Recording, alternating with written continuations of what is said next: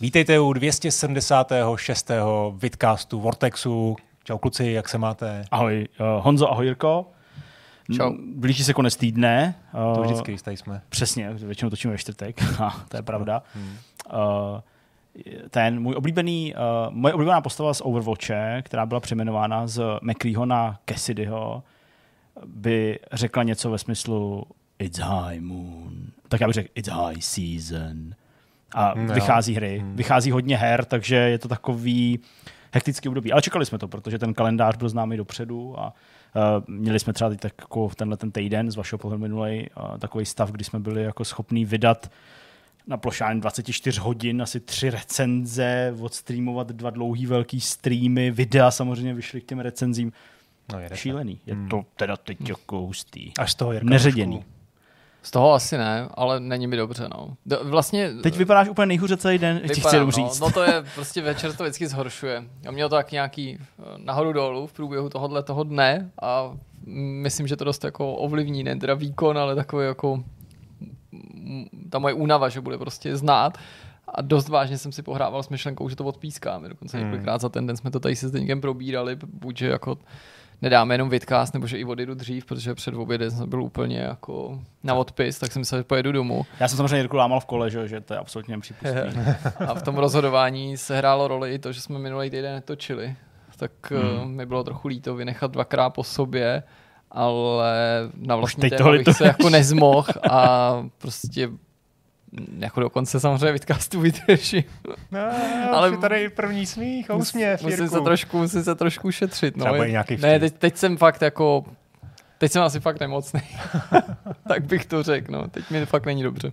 No tak jo, my se dneska postaráme se Zenkem o zábavu, doufám. Určitě a, a občas uspíšíme to, aby Já to budu tvoje... dělat to, čo tady vlastně aby, prostě třetí. Aby utrpení mladého Vertra, nebo spíš uh, stárnoucího Bigase nebylo tak, tak hrozný. Dobrá, dobrá. Tak eh, co jsme si to připravili? Mám začít u sebe nebo u tebe? Uh, začni klidně u sebe. u sebe. Já jsem si připravil uh, takový téma o Warrenu Spektorovi. Mm-hmm. Uh, toho asi někomu představovat ani vám nemusím. Hele, no. Legenda no. vývojářská, 40 let uh, Teprve. pracuje. To 40 let ty. pracuje. ne, 40 let, já jako ne, že mu je 40 let, 40 let už já, na hrách. Já, já, a napsal takový blog, zatímco jiní uh, vydávají knihy, uh, jako je Romero Třeba. a Blazinsky a podobně, tak uh, Warren Spector je takový skromný muž a napsal docela pěkně dlouhý blog, tak jsem se z něj tady trošku se tady jako převyprávím, alespoň část toho blogu. Hmm. A, e, protože myslím si, že ta, ta, ta druhá éra, nebo řekněme ten, ta, ta současnost těch posledních, řekněme, možná jedna, dvě dekády, jsou známější než ten začátek, tak na to se zaměřím. To teď mě napadl skvělý nápad, jsem původně chtěl říct, že pokud je o ten věhlas na Spektra, byť nechci naše diváky nebo čtenáře podceňovat, takže se to úplně jako nezhmotnilo, když jsme s ním pořídili Já rozhovor. Já jsem to chtěl taky úplně zmínit. No. A nejdřív jsem chtěl říct, tak to bychom si mohli prostřednictvím toho tvýho povídání zapoutat ten rozhovor. A pak mě napadl ještě demoništější nápad, který samozřejmě realizovat nebudeme. A sice, že pro tenhle ten vidcast nemáme předtočený žádný rozhovor, tak jsem uvažoval o tom, že sáhnem po jednom z těch rozhovorů, který si pořídil v Brně, hmm. a že bychom použili ten, což není vyloučený, že se tak skutečně stane.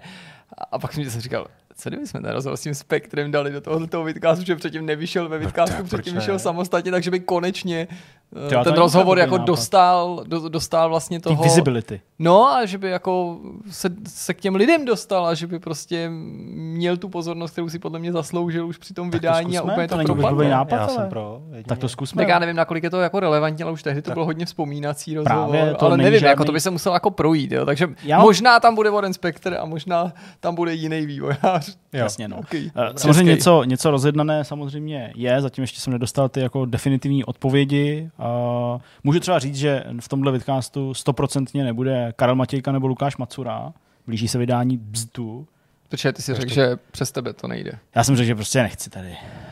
Jednoduchý. Prostě Karel, ne. Oni jsou hlavní osoby, no to je jasný, abych je taky nechtěl vidět. Já samozřejmě dělám legraci, my tady, my tady máme eh, všechny rádi, rádi. No, uh, chlapi nemůžou, protože prostě dodělávají bzd a teda Karel dodělává bzd a Lukáš řeší marketing toho a nějaký další věci se Cinemaxem a podobně, takže je, uh, přijdou rádi, ale prostě až bude jako prostor a čas a bzd vychází 13. listopadu, takže do té doby prej Karel hmm. bude dělat bzd, to mi říkal, takže, takže do té doby ho neuvidíme, ale už jsem tak něco jako předjednal. No a o tom zbytku zatím nechme uh, být, uh, snad to dopadne, když to nedopadne, tak to dopadne třeba příští týden a tady dostane jsme prostor pan, pan, pan Spektor.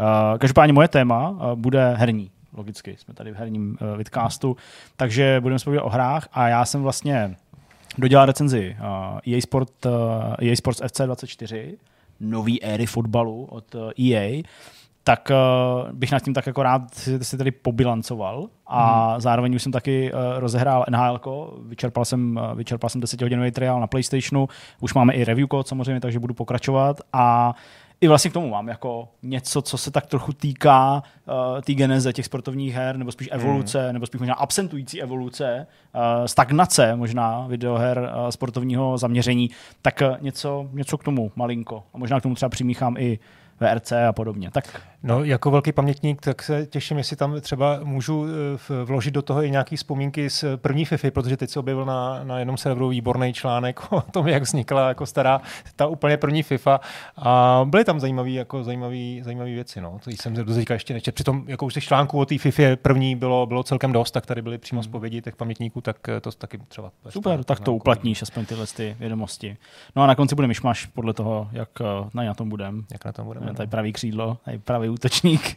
Kamigas, který v tuhle chvíli už myslím, že se nachází přesně taky jako žádá, zatažený křídlo. Žádá si tam, už tam defenzivní malinko střídal bych. Už by ani nebyla ani lavička, ani sprcha, ale jednoznačně doma někde. Ty vado. Odvolaný. Pojďme, pojďme dál, ať nám tady uh, chudák Jirka neusne a může běžet do postele. První téma, rada starších a mladších se tady usnesla, že bude téma týkající se Warrena Spectora, takže hmm. Honzo, stage is yours, okay, říká okay. hezky česky. Tak e, začnu kvízem. E, kolik myslíte, že mu je? Warrenovi Spectorovi je 56 let. 57. Fakt jo. Takže dělá jako 40 no. let dělá hry a je 57. Máš pravdu, já jsem tě neposlouchal. Takže přes 60, takže 64. OK, co ty? No, já jsem chtěl říct, že tím něco přes 60, nevím, musím to říkat přesně. Je no. to 55. ročník, takže mu 68. 68, hmm. Hmm. no no. To bych mu neřekl. Tak to bych ho mohl dát dohromady s mámou. Ta je sice o něco starší, ale furt by to nebyl nějaký no. křiklavý věkový rozdíl. Hůř než rusky, ale taky dobře. Pozdrav live, tě, Protože prostě, když je ti 70, tak je největší šance, že umíš rusky, rusky. než anglicky. To je pravda, no. Ale mý rodiče byli jako bystří, takže se celkem jako chytli. Oni už jako před rokem 89 napadlo, že by se jim to někdy mohlo hodit a pak si dělají takový ty EŠKK. Takový ty... On, on to můj táta dělá taky. takový to do, dopisový kurzy ano, prostě. Ano. Já si pamatuju, že měl nějakou knížku. No. Omlouvám se no, strašně, no, ale knížka s červeným filtrem. Nevím, jestli to Jo, taky. takový to schovávání. Přesně, no, že vlastně no. jako směl červený hmm. jako filtr, takže si viděl černý písmenka, ale ne červený písmenka. A to byla ne třeba prostě nepravidelný slovesa, že? Hmm. Takže si viděl Aha. prostě první sloupec akorát hmm. a měl si přes ten červený filtr a vlastně si jako, jo, prostě a, a get, get, get, nebo get, got, got a prostě, jo, ty, okay. no, tak. Jo, ale jak to, jako naši to celkem dali. Jo, jako můj táta vlastně jako taky, ten základ no. má jako dobrý, takže jako, jako fajn. No ale tím se se teda dostali od pana Vodospektora paní Vigasový. to bylo Tímto zdravíme Jirkou Maminku. Opět, již po několikáté. Prostě, ale, ale, ale, ale, Vertex, vlastně asi stejně to bude dívat. Vertex, přesně. Ne, ne, ne, ona, ona by to hledala jako Vertex, takže by to nenašlo. by to nedávalo.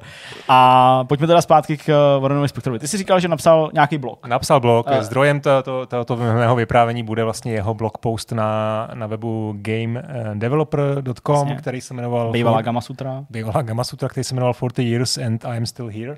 Aha, to je eh, zajímavý, jako reflexní takový. No, no, no, opravdu. Je to hodně dlouhý text, kde tak jako celkem není to nějak extra, jako, že, by to, že by to ladil, že by měl nějakého prostě editora po sobě. Prostě to jak, jako hmm. napsal, jak to měl z paměti. A se mi to jako na tom i líbí, že to je takový pátý přes devátý, hodně jo, tak. jako vzpomínky jeho, který třeba neúplně byly vlastně doteďka předmětem nějakých jako making of článků a rozhovorů.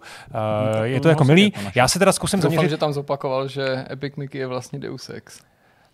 No, jako myslím, že tam něco v tom smyslu padlo, ale já, já se zaměřím spíš na tu první část, protože mi přišlo, že vlastně to je něco, o čem jsem já o něm, já jsem ho mám fakt rád, i když třeba immersive simulátory nejsou zrovna moje jako úplně jako krevní skupiny, některý jsem hrál hodně, tak, eh, tak ho mám rád a čtu, nebo načítám, naposlouchám jeho rozhovory, tak eh, vlastně jsem nikdy do, do teďka vlastně nevěděl, nebo neznal úplně ten, ten, ty, tu origin story, jako doslova vlastně origin, když na tom to je hezký, ježiš, to jsi vymyslel eh, teď tady, nebo to, to měl v té kapitole. Origin, Origin story, story by to mohlo být. Ne, ono to ještě začíná dřív totiž. Jako Bavíme se vlastně, samozřejmě o studiu Origin, no. jo, jako aby zase mladší eh, Přesně. nebo méně zkušení. Ne, vždycky to byl klient. No, ale jako... jej pro PC hry. Přesně. Je to právě strašně fousatý příběh, protože začíná v roce, kdy mě byl, no v roce, kdy mě měl jeden rok, 78. Eh, kdy on teprve objevil, no teprve, kdy objevil Dungeons and Dragons, Mm-hmm. Uh, tam on si koupil bílou edici, která po hráči vyžadovala, že zkrátka musel spoustu věcí domyslet, spoustu pravidel. No a hrál to s, se svýma kamarádama, jeden jeho kamarád se jmenoval Walton Simons, Mm-hmm. To by vám mohlo něco říkat to jméno, Ale protože to, to jméno potom použil v Deus Exu. Aha, uh, Tyjo, to, to Já jsem myslel, že to je nějaký známý vývoj, takže jsem ho jako absolutně no, nelovil mezi. Jako... Walton, Walton. Chápu. OK, to je no. A druhý jeho kamarád se jmenoval Bruce Sterling. Hm, toho to asi už znáte, což mi docela vtipný, že má kamaráda Bruce Sterlinga. Okay. Uh, a Sterling je vlastně dnes známý sci autor, který byl jeden z autorů uh, nebo z původců Cyberpunku jo, uh, jo. se dá říct. No, zakladatel vlastně toho Cyberpunku. No a ten Sterling vedl kampaň, kterou oni hráli 10 let. Uh, pro mě ještě není dobrý. Ne. No, byl ten Dungeon Master. Jasně, jo. Jo, jo, jo. Hrál jsi, hráli jste někdo? Já, já ano, jsem to nehrál. Já jsem nehrál nějak, nějak moc. Martinovu ale... kopii. No, já jsem jo, nehrál jenom Martinovu kopii, kopii Martina Klímy, myslím, dra, dračí doupě, hrál jsem Dungeons and Dragons. Kopie Martina. Já jsem... Teď jsme zpátky toho kyberpunku, někdo mám naloženýho prostě kopy Martina Klímy. Já jsem hrál jenom kopy Martina Klímy. Doma mám naklonovanýho Martina. Martin, prostě. Ty taky teda, tak máš druhý klon. Eh, přesně, máme, máme všichni klona Martina Klímy, ale ne, hrál jsem i Dungeons and Dragons, no. No, tak Game mě třeba opravdu, ale on tam dělal to Dungeon Master a hra Game a Master. jako poch, no, GM, Game Master. Okay dobře. A hráli to 10 let kontinuálně, tu kampaň, to jednu. Jo, je možná věc. A on tam v tom článku píše, že vám ne, kdybych vám řekl, jak to skončilo, tak bych se rozbrečel, takže budete muset použít svoji fantazii. Prostě asi to prostě někdy dopadlo špatně. A popisuje tam vlastně, uh, už tam jako popisuje to, uh, že si užíval to vytváření těch pravidel skoro tak, jako to hraní, jo, že tam teda objevil nějaký, nějakou svoji, svoji vášeň. Konkrétně vzpomíná, že vytvářel svoji kampaň, on teda ještě hrál nějaký jako menší deskovky. Já vlastně jsem tohleto úplně jako nechápu, to jsou prostě 70. léta, konec 70. let, kdy nejenom, že byl D&D, ale byly prostě malé stolní hry, které třeba byly jako i singleplayerový. Jo. jo. Že prostě si něco přečetl a sám si to jako hrál, nevím, jestli s kostkou předpokládám, mm. jo, a vlastně neměl jak... si jako obrazovku, display ten, interaktivní. To je jako do určitý míry trochu no. gamebook, že jo? No, jako, no, no, taky no, tě vede vlastně. příběh a hraješ to sám. Eh, takže on si vytvářel kampaň a jednu z kampaní, taková zajímavá věc, eh, měl zasazenou do Polska a byla o, o, o nacistech a okultní víře. To si jako on sám vymyslel. Jo? Měl už vlastně... Uh, tohle byla pro něj vlastně jediná kvalifikace uh, pro získání práce v herním vývoji. Prostě, že byl, že byl prostě maniak do, do stolních her. Byl to nerd. Jo? A kromě toho, že byl nerd, herní nerd, tak byl i filmový nerd. A on měl tehdy, uh, protože už mu bylo tedy, jestli to byl 55. ročník, tak 78. nebo 23. prostě na konci, děkuju, na konci těch, uh, no, nebo na začátku 80. let mu třeba bylo 25, takže on dělal uh, doktorát na, univerzitě, na univerzitě v Texasu a učil filmovou historii, uh, teorii a kritiku. Mm-hmm. No a v tu chvíli mu zavolali uh, ze společnosti Steve Jackson Games, o který nikdo z nás tří určitě neslyšel, a nabízejí mu po, pozici uh, Associate Game Editor, což je něco jako nějaká juniorská designerská vlastně pozice. A ty si představte člověka, který dělá doktorát, a jde dělat jako juniorní a má pozici. prostě dělat uh, jako juniora designéra. No, tak samozřejmě to vzal, že jo, protože tam kromě toho, že mohl designovat uh, stolní hry, tak dělal taky redaktora nějakých časopisů, Space Gamer a Fantasy Gamer, což teda já se jsem z, toho, z těch obrázků a nějakého kontextu pochopil, že to byly časopisy, ve kterých vlastně vycházely další jako malý jednoduchý pravidla, jo? že byly videohry nebo videohry, hry, které jako ty, ty velké hry se prodávaly zvlášť v nějakých Ziploc, v eh, takových jako plastových průhledných eh, balíčcích a tyhle ty jako menší nebo druhořadý hry, ty byly prostě součástí časopisu, že tam byly třeba na pěti stranách jako nějaký tak, menší. To bylo třeba Káry taky chodil nějaký. No, no, no, jako přesně. Takže, da, uh, takže to byl vlastně rok 1983, kdy hmm. on uh, přerušil doktorantský studio, údajně mu tam studium, kdy mu tam údajně chybilo jenom dodělat dizertační práci. Hmm. A chtěl prostě dělat hry, tak, ne, uh, takže se do toho uh, pustil. Od té doby se počítá těch 40 let a jenom tam vypráví, že jeho maminka 10 let plakala údajně a že... Jako celkem bolestivý, že plakala 10 let. 10 let plakala, jo. že prostě tři zahodil, rohlíky. Že se z ní kanálky úplně se z ní nestal PhD a, a, a zkrátka šel dělat do hera, asi potom teda nakonec po deseti letech seznala, že teda je tak slavný a tak známý nebo tak úspěšný, že to za to možná stálo. E, v tom, v té společnosti Steve Jackson Games on pracoval na, na spoustě her a konkrétně tam vzpomíná na dvě. Jedna se jmenuje Think in the Darkness a druhá je Toon, The Cartoon Role Playing. Obě vyšly v roce 84 eh, a to první právě bylo to solo dobrodružství, eh, která, na který vlastně on, on, on teda na něm pracoval, takže už nějaký existovalo, nějaký ten design existoval, on to jako doladil. Uh, říká, vlastně píše tam, že vůbec netuší, jako netušil, která by je, že se to jako učil za pochodu. Jo. Prostě to je tak, že dneska designer přijde k hotovýmu, má všechny eh, příručky, má jako spoustu zdrojů na YouTube, prostě že, jako know-how jako existuje, když to tehdy, oni se to vlastně všechno, všechno učili za pochodu a, a to ještě nutně, nutně jako připomenout, že, že, to byly, že to byly jako stolní hry. No a e, druhou, tu, do, druhou hru dodnes považuje za jednu ze důležitějších, důležitých bodů své kariéry, protože to byla hra teda Toon, The Cartoon Role Playing, která původně měla být um, měla právě být publikovaná v tom časopisu, ale nakonec on eh, v ní viděl velký potenciál a napsal ji eh, jako udělal ji komplexnější a opravdu vyšla, vyšla solová. Údajně to byla jako komediální hra.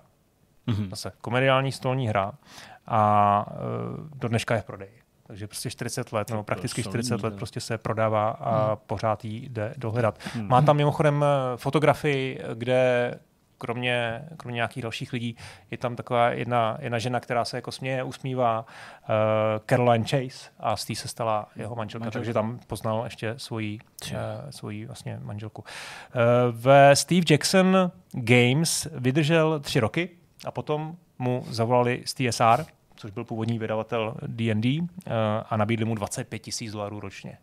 Tak on to tam popsal, že to je jako eh, nabídka jako smotra, Godfather offer, uh, že to prostě, prostě dělat za tyhle peníze tehdy na uh, na D&D pro firmu, která je vlastně asi nejslavnější v oboru, tak to prostě nešlo odmítnout, takže tu nabídku samozřejmě přijal. A vzpomínal samozřejmě, kromě toho, že pracoval na D&D, tak tam dělal vlastně spoustu menších věcí, mm, mimo jiné Top Secret nebo Buck Rogers Battle for 25th Century. Uh, říkal, píše, některý byli úspěšní, jiný méně. Napsal nějaký román Hollow Earth Affair, to bylo docela zajímavé si přečíst jeho 35 let starý nějaký špionský román by to měl, když jsem, měl být, když jsem to našel na Amazonu tak, eh, nebo napsal uh, gamebook uh, One Thing After Another, jo, kde, byly, no. kde byl z fantastický čtyřky Think, jestli, jo, jestli to znáš. Jo, tak jo, vlastně jasně. napsal takovouhle, takovouhle jako IPčko trošku. Jo. A to jako bylo jako licencovaný? Jako... No asi jo, určitě, muselo být licencovaný. Je tam, je tam vlastně ta postava na, na coveru vidět. No. A on vzpomíná, že tyhle projekty pro něj byly užitečnou lekcí, že prodej eh, nebo prodejnost není jediným kritériem úspěchu. No, tak to víme v těch jeho dalších věcí, že že měl spoustu úspěšných, ale i méně úspěšných věcí, ale že zkrátka ten prodej není jediným kritériem. Hmm. No, on eh, v tu dobu přemýšlel nad svojí budoucností a chtěl se posunout dál. A měl, viděl dvě varianty, nebo dvě kariérní, eh, dvě kariérní vlastně cesty. cesty. Ta jedna, ta, ta role se měla jmenovat Disney Imagineer, což si asi dokážete možná domyslet, že člověk, který navrhuje zábavní parky nebo atrakce v nich, jo, hmm. byla taková celkem vlastně dneska asi je to pořád to už, jako... už jsem o tom viděl nějaký přednášky na GDC, že lidi, kteří navrhují atrakce v Disney parcích, že vlastně hodně tam vidí spojitost eh, s herním designem. Že to jsou vlastně věci, které jsou dost, dost jako podobné v některých aspektech. Takže on jako berme to tak, že to je začátek 80. let a teď, když teda eh, jedna, jedna, ta druhá cesta, to byl, ten, to byl vlastně vývoj her. On už tomu jako, už teda hry byly, on byl jako velký fanoušek těch, těch počítačových her, ale jediná alternativa vlastně byl ten Disney. Jo? A z Disney teda měl nějaký, jako komunikoval tam s někým, asi měl nějaký pohovory, nevyšlo to, na to samozřejmě rád vzpomíná, že to nevyšlo, že, že asi dobře, že Bůh ví, kde by teď byl, že by navrhoval někde nějaký, já nevím co, um, by pracoval pro Nintendo. Piráti, Piráti z Karibiku by navrhoval. Nebo byl furt Disney, to, to, jasně. To, to, jako pravděpodobně, ale že teda vlastně se mu povedlo udělat tu kariéru ve hrách. No a to byla celkem náhoda, protože mu v roce 88 uh, zavolal někdo, kdo dřív pracoval v tom Steve Jackson Games a teď pracoval v Originu. no, a řekl mu, že scháněj, uh, že scháněj uh, nějakého juniora, juniorního producenta a uh, Spector říkal, nebo tam popisuje, že prostě miloval všechny věci od Originu, že jsem hrozně obdivoval práci Richarda Garriota a líbilo se mu to jejich moto We Create Worlds, uh, že to pro, opravdu měl pocit, že to tehdy naplňovali, že vytvářejí ty světy a že to bylo něco, co prostě chtěl celý život dělat. Takže TSR opustil na konci roku 1988, začal pracovat v Originu a první dva projekty, které tam dělal, byla Ultima 6 eh, s Richardem Garriotem a Space Rogue eh, s Polem Neuratem eh, to vlastně byl člověk, ke kterému se ještě později hmm. vrátíme, ten, ten osud s ním byl dost spojený. Eh, pro Space Rogue napsal, eh, to je hezký, jak tam vlastně celý ten blok z něj jako čpí ta jeho jako skromnost Jo, že popisuje, jak tam prostě napsal spoustu e, příběhů a flowchart e, t, asi designu a misí a že to Neurát všechno jako vyhodil a pak to napsal, napsal znovu a že to teda určitě bylo jako správný rozhodnutí, že v tu chvíli jako o hrách jako ne, neviděl, neviděl, byl to absolutní zelenáč, vlastně o tom nic nevěděl. No a zásadní pro něj byla asi právě ta spolupráce s Gariotem, se kterým na té na tý ultimě šestce e, prostě pracovali na všem, na příběhu, na postavách, na, na questech, na puzzlech. E, to byla pro něj prostě úžasná škola, pochopil tu jeho filozofii, uh, vizi uh, a zároveň vlastně tam vzpomíná, že ta Ultima 6 je pro ně do dneška jedna z jeho vůbec nej, nejoblíbenějších her. Pracoval taky na Vicomandru, to byla taky velká škola, protože tam, tam uh, vlastně v tom blogu píše, že by o tom mohl napsat eh, celou knížku, ale Uj. že vlastně to schrnul, přesně, hm. jsem si říkal, to bych si přečet, přečet. A schrnul to tak, že ten Chris Roberts měl unikátní vizi, ze který prostě nechtěl nějak ustupovat, tak to nakonec o něm je eh, poměrně dost známý a to tam jako vlastně glosuje takovým bonmotem, že pokud měl tehdy eh, v, jeden, v jednom dní s, s tím Chrisem, s Chrisem Robertsem 10 hádek a z nich tři vyhrál, tak to mohl považovat za úspěšný den. No, že to vlastně bylo, jako, bylo pro ně dost dobrý.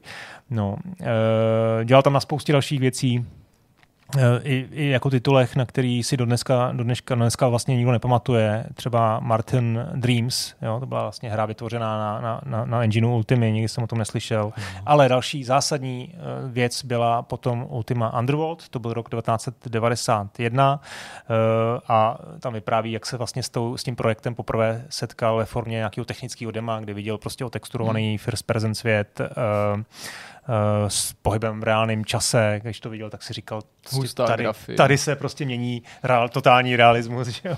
Tady se mění prostě Proč mi chlapi vlastně ukazujete svět. video, ty děláme hry. Tam se k tomu dostaneme no, u té FIFA, jasně. No, no. A viděl tam vlastně tu příležitost imerzo, imerze hráče eh, a že, že prostě ten hráč konečně bude mít moc mít pocit, že opravdu v nějaký, nějakým světě. No, šel za svým šéfem a dožadoval se, že prostě na tomhle chce s tím Neubertem, uh, Neudrátem pracovat, tak šéf nejprve vybral někoho jiného, tak byl jako zklamaný, ale ten někdo jiný údajně jako za pár měsíců opustil Origin, takže šel žebrat po druhý a, a po druhý už to vyšlo, takže spousta takových sliding doors momentů, prostě, který evidentně jako té kariéře hodně napomohly.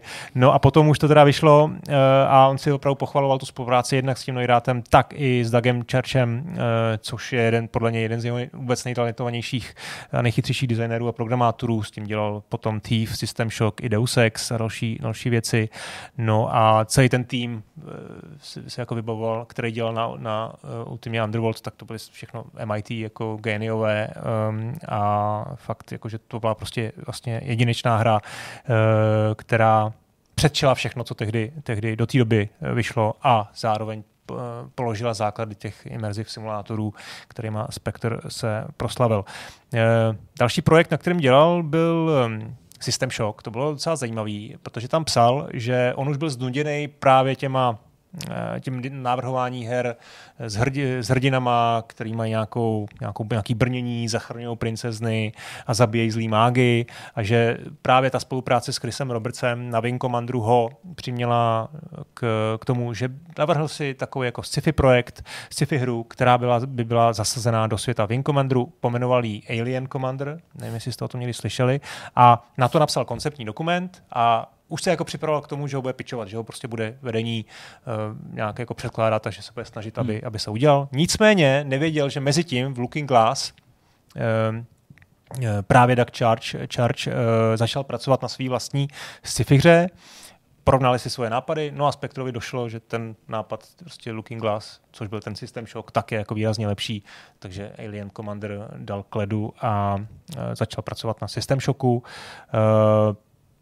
to asi není potřeba připomínat, co byl systém Shock zač, jako Cyberpunk, vylepšený engine, spousta fyziky, tak nedávno super jsme příběh. Měli no, modírky, recenzi přesně, toho přesně. remakeu. Takže. E, taky vzpomínal na ten, na ten příběh podaný těma videologama a různýma vzkazama prostě v, ten, v těch mrtvolách, e, Shodan a podobně.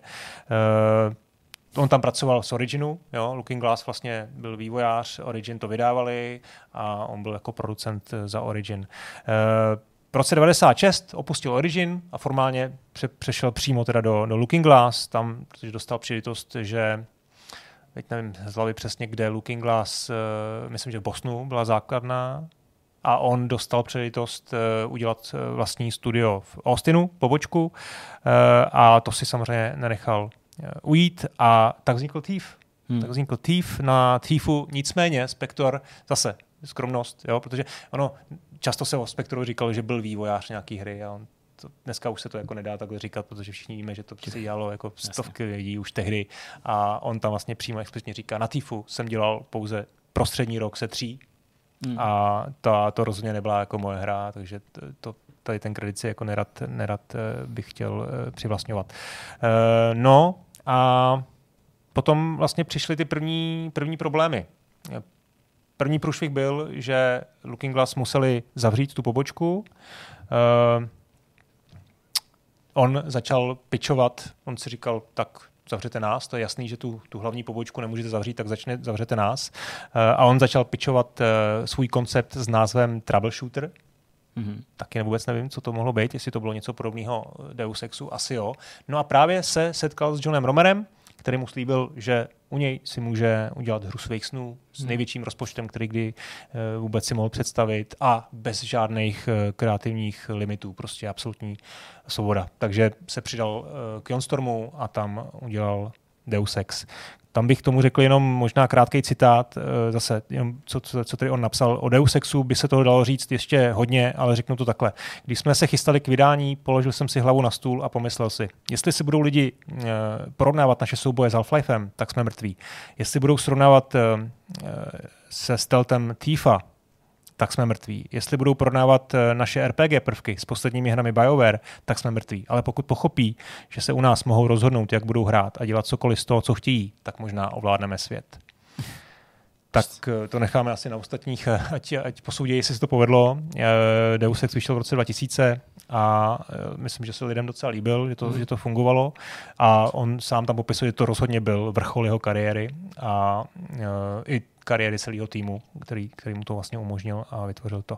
No, tohle to vlastně bylo do teďka, co jsem řekl, to byla první polovina toho blogu.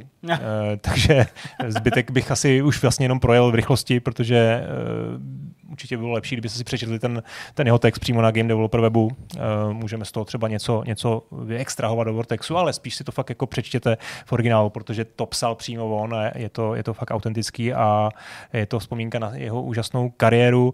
Jenom v kostce 2005 opustil ten Jon Storm, e, tam dělali pokračování, že Invisible War, Thief, Deadly Shadow a on tam popisuje, že, že nebyl uh, sequel guy, a že tedy radši založil ten startup eh, Junction Point. Eh, ta kariéra pak měla spoustu dalších kritických momentů, kde se úplně nedařilo a on bojoval vlastně o přežití toho studia. A možná to často sebe, zmiňoval jo. vždycky uh, Tam je hrozně zajímavý, to taky nevím, jestli jsem to takhle uceleně někdy jako četl, jo, že měl rozu, fakt jako řadu rozjetých projektů, který pičoval, měl prostě spoustu nových IPček, měl tam třeba tři věci z Junction Point, tam mu mimochodem pomáhal uh, Simus Seamus Blackley, Blackley, jo, Blackley, který vlastně byl jeho agent a spolu, společně se snažili ty projekty prodat, takže uh, původně to byly prostě tři projekty, nějaká epická fantasy RPG, Immersive Sim, Sleeping Giants, to byl prý koncept jeho ženy, mimochodem, takže ona asi opravdu i nějakým způsobem spolupracovala s ním. Uh, to pičoval prý DC Comics, jo, že, že na to mm. navážou nějaký IPčko.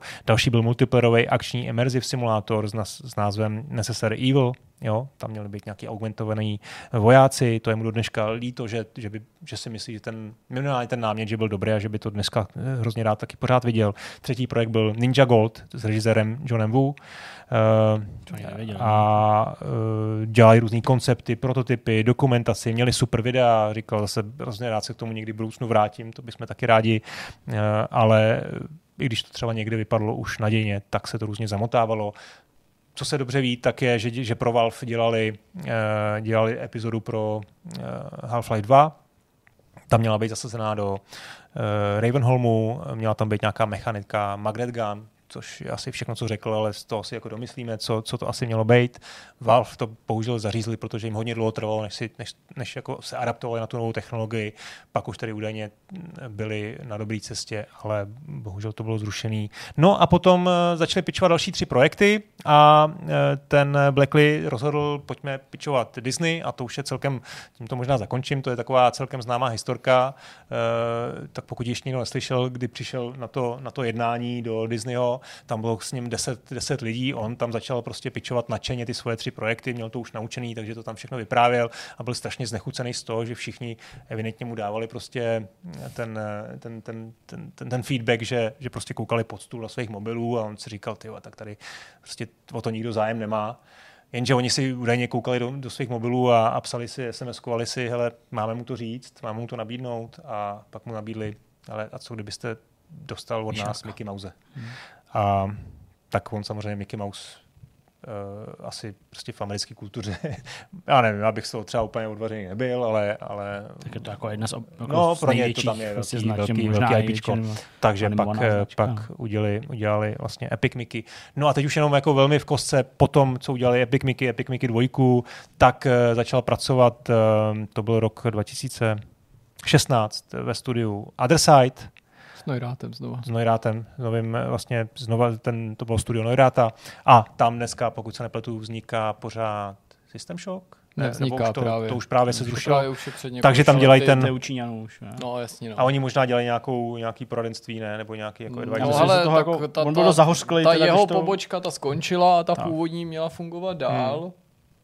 I ten Underworld Ascension se asi úplně nepovedl tak, jak oni si to představovali, jo, jo, ale jo. prostě to je hmm. taková jako bolestivá kapitola. Já myslím, že Pardon, jak to Ascendant snad, ne? Jo, já si to, no, ne, to ne, nevybavu přesně.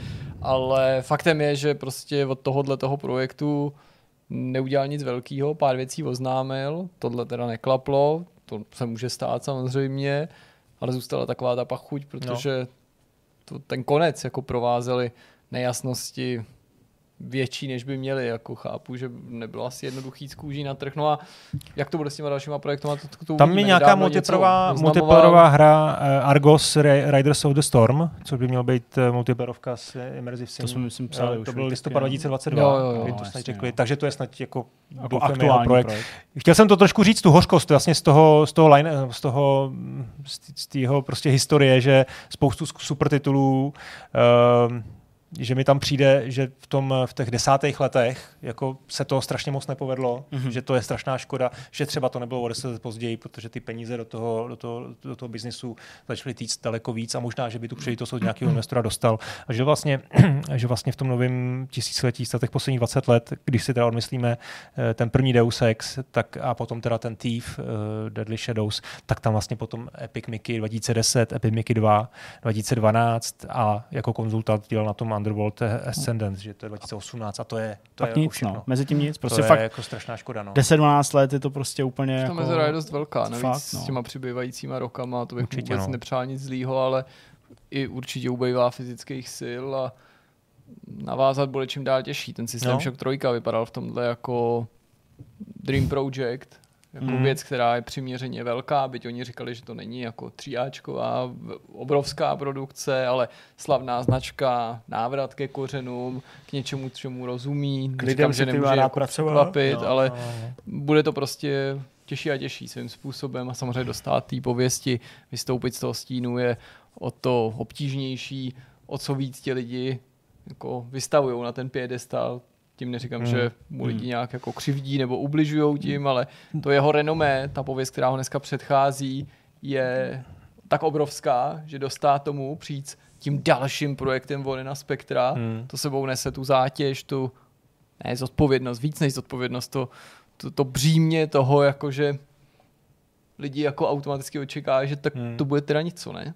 Hele, už jsme se tady o tom vybavili, myslím, že jsme tady takový téma měli, že jsme řešili trošku ty to, to stáří těch hmm. vývojářů a že nás to jako vlastně trošku, ptali jsme se, jestli, jestli tam je nějaká expirační doba, nebo jak to máme jako hmm. trošku jako No to, že jsme to ve k těm filmovým režisérům, a, kde jsme a, si říkali, a, že třeba a. ne, že by to bylo méně umění, to vůbec ne, ale že to řemeslo možná třeba se nevyvíjí tak prudce, takže že máme případy režisérů, který třeba v 80 ale. nebo přesně před 90 jsou schopni natočit poměrně veliký hmm. věci, ale že u těch herních vývářů to tak častý není. Samozřejmě nám teprve jako stárnou do toho věku, takže třeba se s tím budeme setkávat častěji, ale že tam vypadá, že dochází k určitému opotřebení, že ty hry vznikají, že i oni jako v relativně pozdním věku jsou schopní přicházet se zajímavými nápadama, ale zdá se, jakoby nedrželi krok eh, s dobou. A to přitom na druhé straně samozřejmě hm, hráči videohry kritizují za to, že zase takový velký pokroky nedělají, takže vím, jak hmm. kontrastně to může znít. Hmm. No, abych to zakončil optimisticky, tak doufejme, že on vlastně celou, celý ten, ten jeho blok je o tom, že se obkopoval nebo spolupracoval se skvělýma lidma, ať už to byli lidi, kteří ho vlastně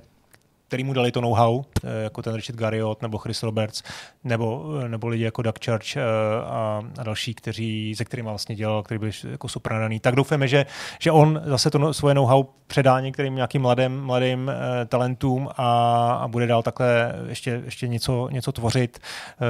Zároveň mám pocit z toho, bylo, bylo takový, takový leitmotiv toho celého blogu je ta jeho ochota jako inovovat vlastně a dělat jako kreativní věci, i když to byly vlastně do značné míry hodně imerzivní simulátory, je to takový jeho trademark, tak to byly věci, které byly na pomezí mnoha žánrů a to je něco, co vlastně dneska jako chceme. Jo? Takže doufáme, že ten další projekt vyjde, i když trošku mě samozřejmě jako ne děsí, ale jako zneklidňuje to, že, že by měl teď na starý kolena dělat multiplayerovou hru.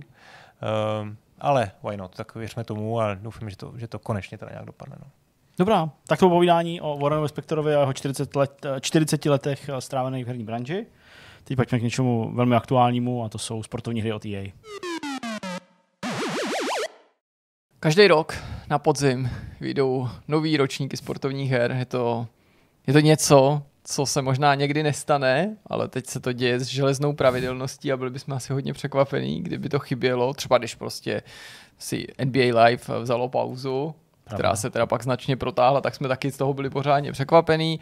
Nicméně dneska se budeme bavit o fotbalu a hokeji, fotbal, EA Sports FC, přejmenoval se, už to není FIFA, recenze venku, recenze NHL, ta v tuhle chvíli teprve vzniká, nebo um, hraješ prostě tu hru, mm-hmm. teprve se chystáš na tu recenzi. Chceš začít třeba tím, že bys řekl, jako, jak si vlastně ty sporty, tyhle ty trochu si říct, u nás uh, videoherní nejpopulárnější, jak si stojí, tak jako obecně, jde to nějak jako schrnout? Hmm. No, já myslím, že co se týče fotbalu, tak uh, fakt si myslím, že převládá ten názor, že prostě je to jenom Ultimate Team do velké míry. Já nechci být tady takový mm. jako někdo, kdo prostě kopíruje to, co se objevuje v diskuzích mm. a, a hmm. co hráči prostě metají kolem sebe bez nějaký, dejme tomu, zodpovědnosti vůči tomu, komu to píšou, ale já prostě takhle vnímám. Mezi lidma, mezi kterými se pohybuju, Uh, což nejsou úplní casual hráči, uh, který by si třeba koupili prostě FIFU jednou obrok a, a hráli prostě s někým na gauči výkop a, nebo hmm. prostě rychlou hru.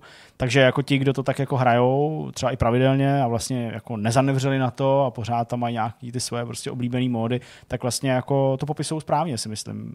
Je vidět, že Ultimate Team se stal uh, obrovským zlatem, ale zároveň i trochu prokletím téhle hry a fakt se všechno točí kolem tohohle módu je to, a je to na tom hrozně znát na té hře.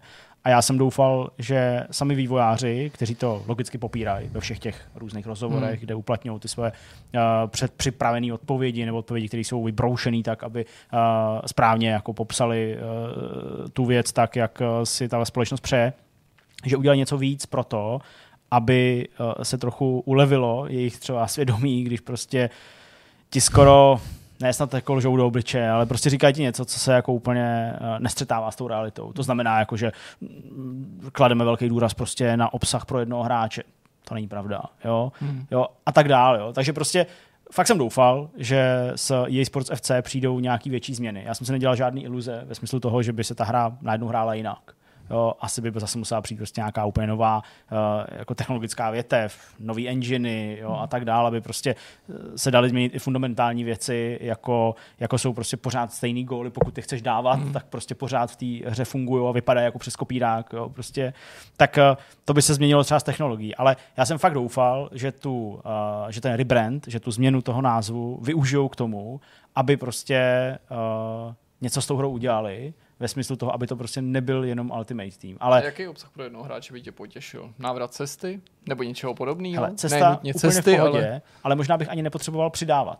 Hmm. Já bych možná jenom jako chtěl vidět, aby prostě v režimech kariéry, ať už manažera anebo hráče, přišly skuteční inovace, skuteční novinky. A aby hlavně, ale možná víc než to, aby to prostě nevypadalo po nějakým drobným okouzlení z nějakých jako změn, které tam jsou, a nechci úplně těch křivdět, nějaký změny tam jsou, ale nejsou nějak zásadní, tak ale aby to po těch změnách v EA Sports FC nevypadalo jako ve FIFA 23.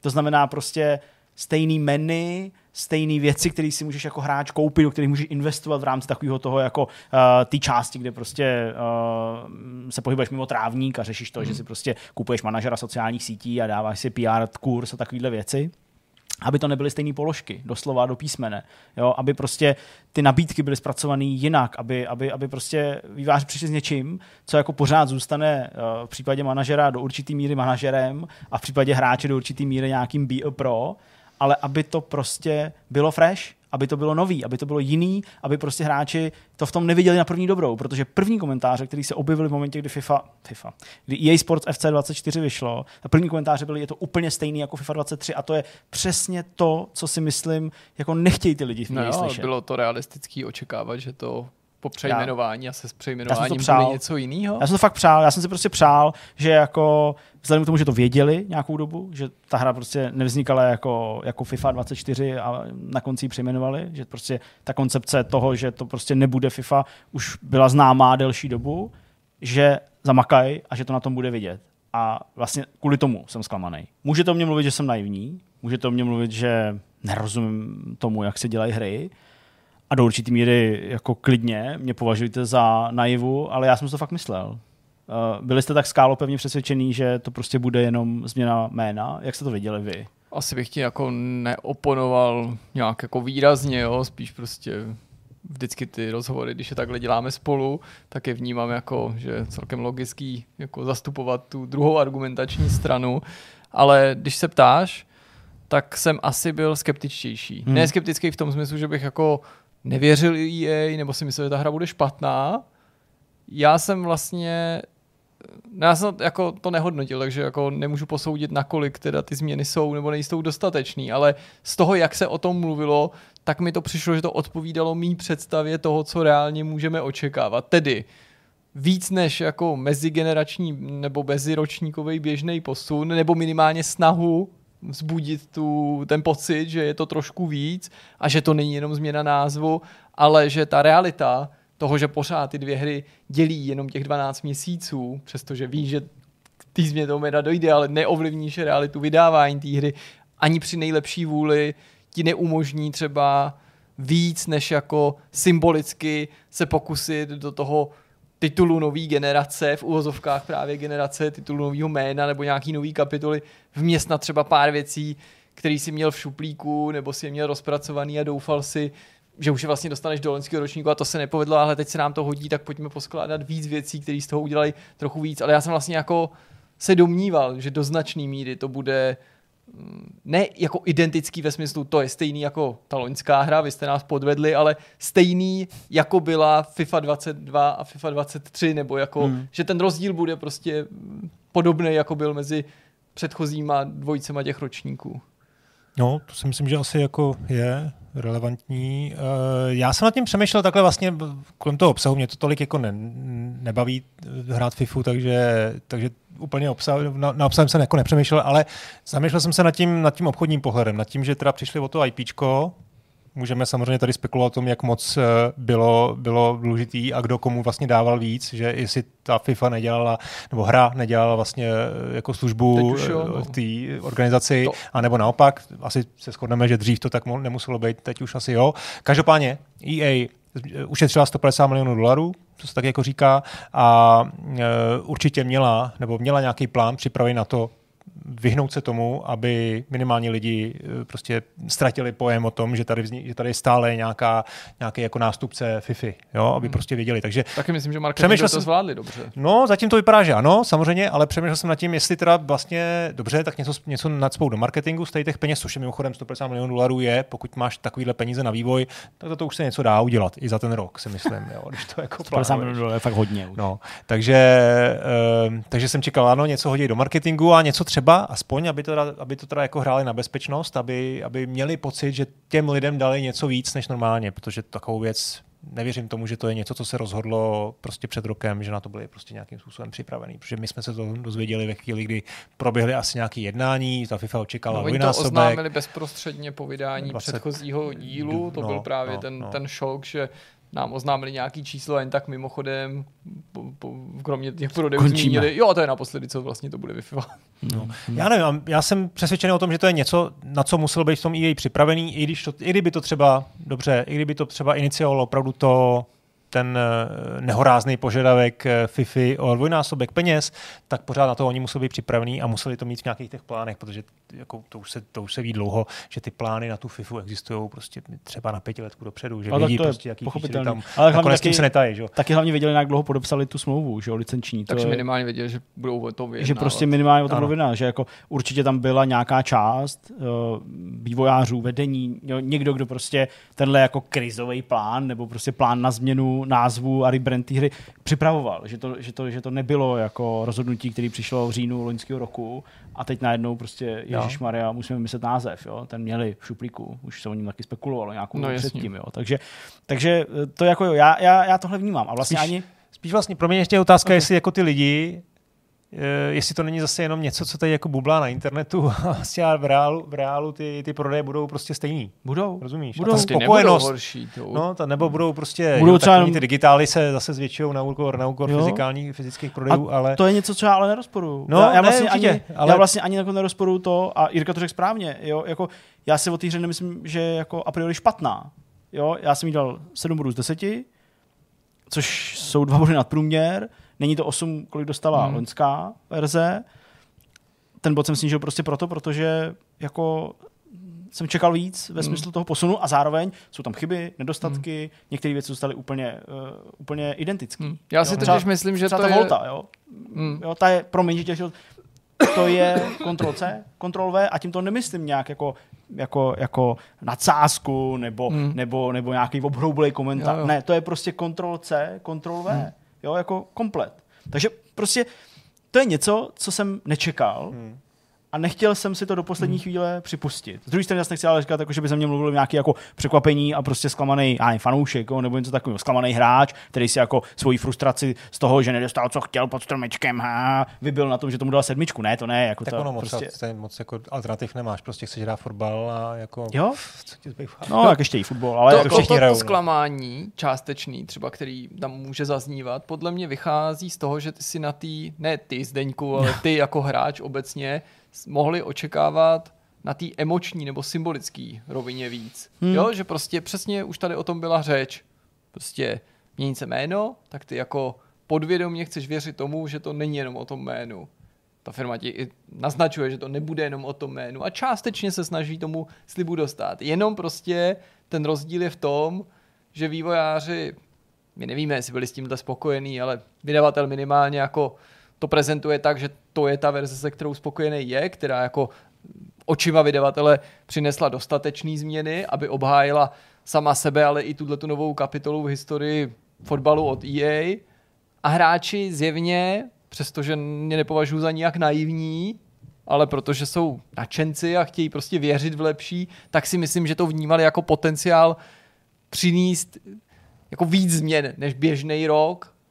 A věřím, že fandové prostě ideálně vyhlíželi i prostě nějaký jako věci třeba, které dlouhodobě trápí a hmm. že jako si říkají, a tak kdy jindy, že jo, když ne teď a tak, ale pak hmm. to narazilo na ten střed prostě s tou realitou, která se ukázala být mnohem jako přízemnější. A, a pak vlastně to může dospět do toho bodu, a to já nechci říkat, že tvý hodnocení není jediný, ty jsou různý. Já jsem ostatně si nedělal nějaký jako srovnání na metakritiku, jak dopad průměr loni, jak dopad průměr letos, ale vlastně v, při uvědomění si této skutečnosti tě podle mě pak ani vlastně nešokuje, že to nemusí být nutně jeden z těch lepších ročníků, obecně bez ohledu jo. na ten název, protože máme tady lepší ročníky, máme tady horší ročníky, tady by si zase podvědomě říkal, no tak tady přece EA to určitě zabojuje, to bude určitě jeden z těch lepších ročníků, jenže při množství těch změn to může dopadnout jakkoliv a nakonec to třeba minimálně podle té tvý recenze hmm. nebylo tak dobrý jako třeba loni. Hmm. Což je samozřejmě něco, s čím se určitě hráč, fanoušek, někdo, kdo se na to těší, obtížně směřuje, nebo vnímá to jako nedostatečný. Hmm. Ta hra je hezká, vlastně se i jako hraje jako FIFA, takže prostě říkám to takhle kulantně, vzhledem k tomu, že tam jsou nedostatky. Fyzikální systém fakt dělá prostě brikule i po letech, jako šílený.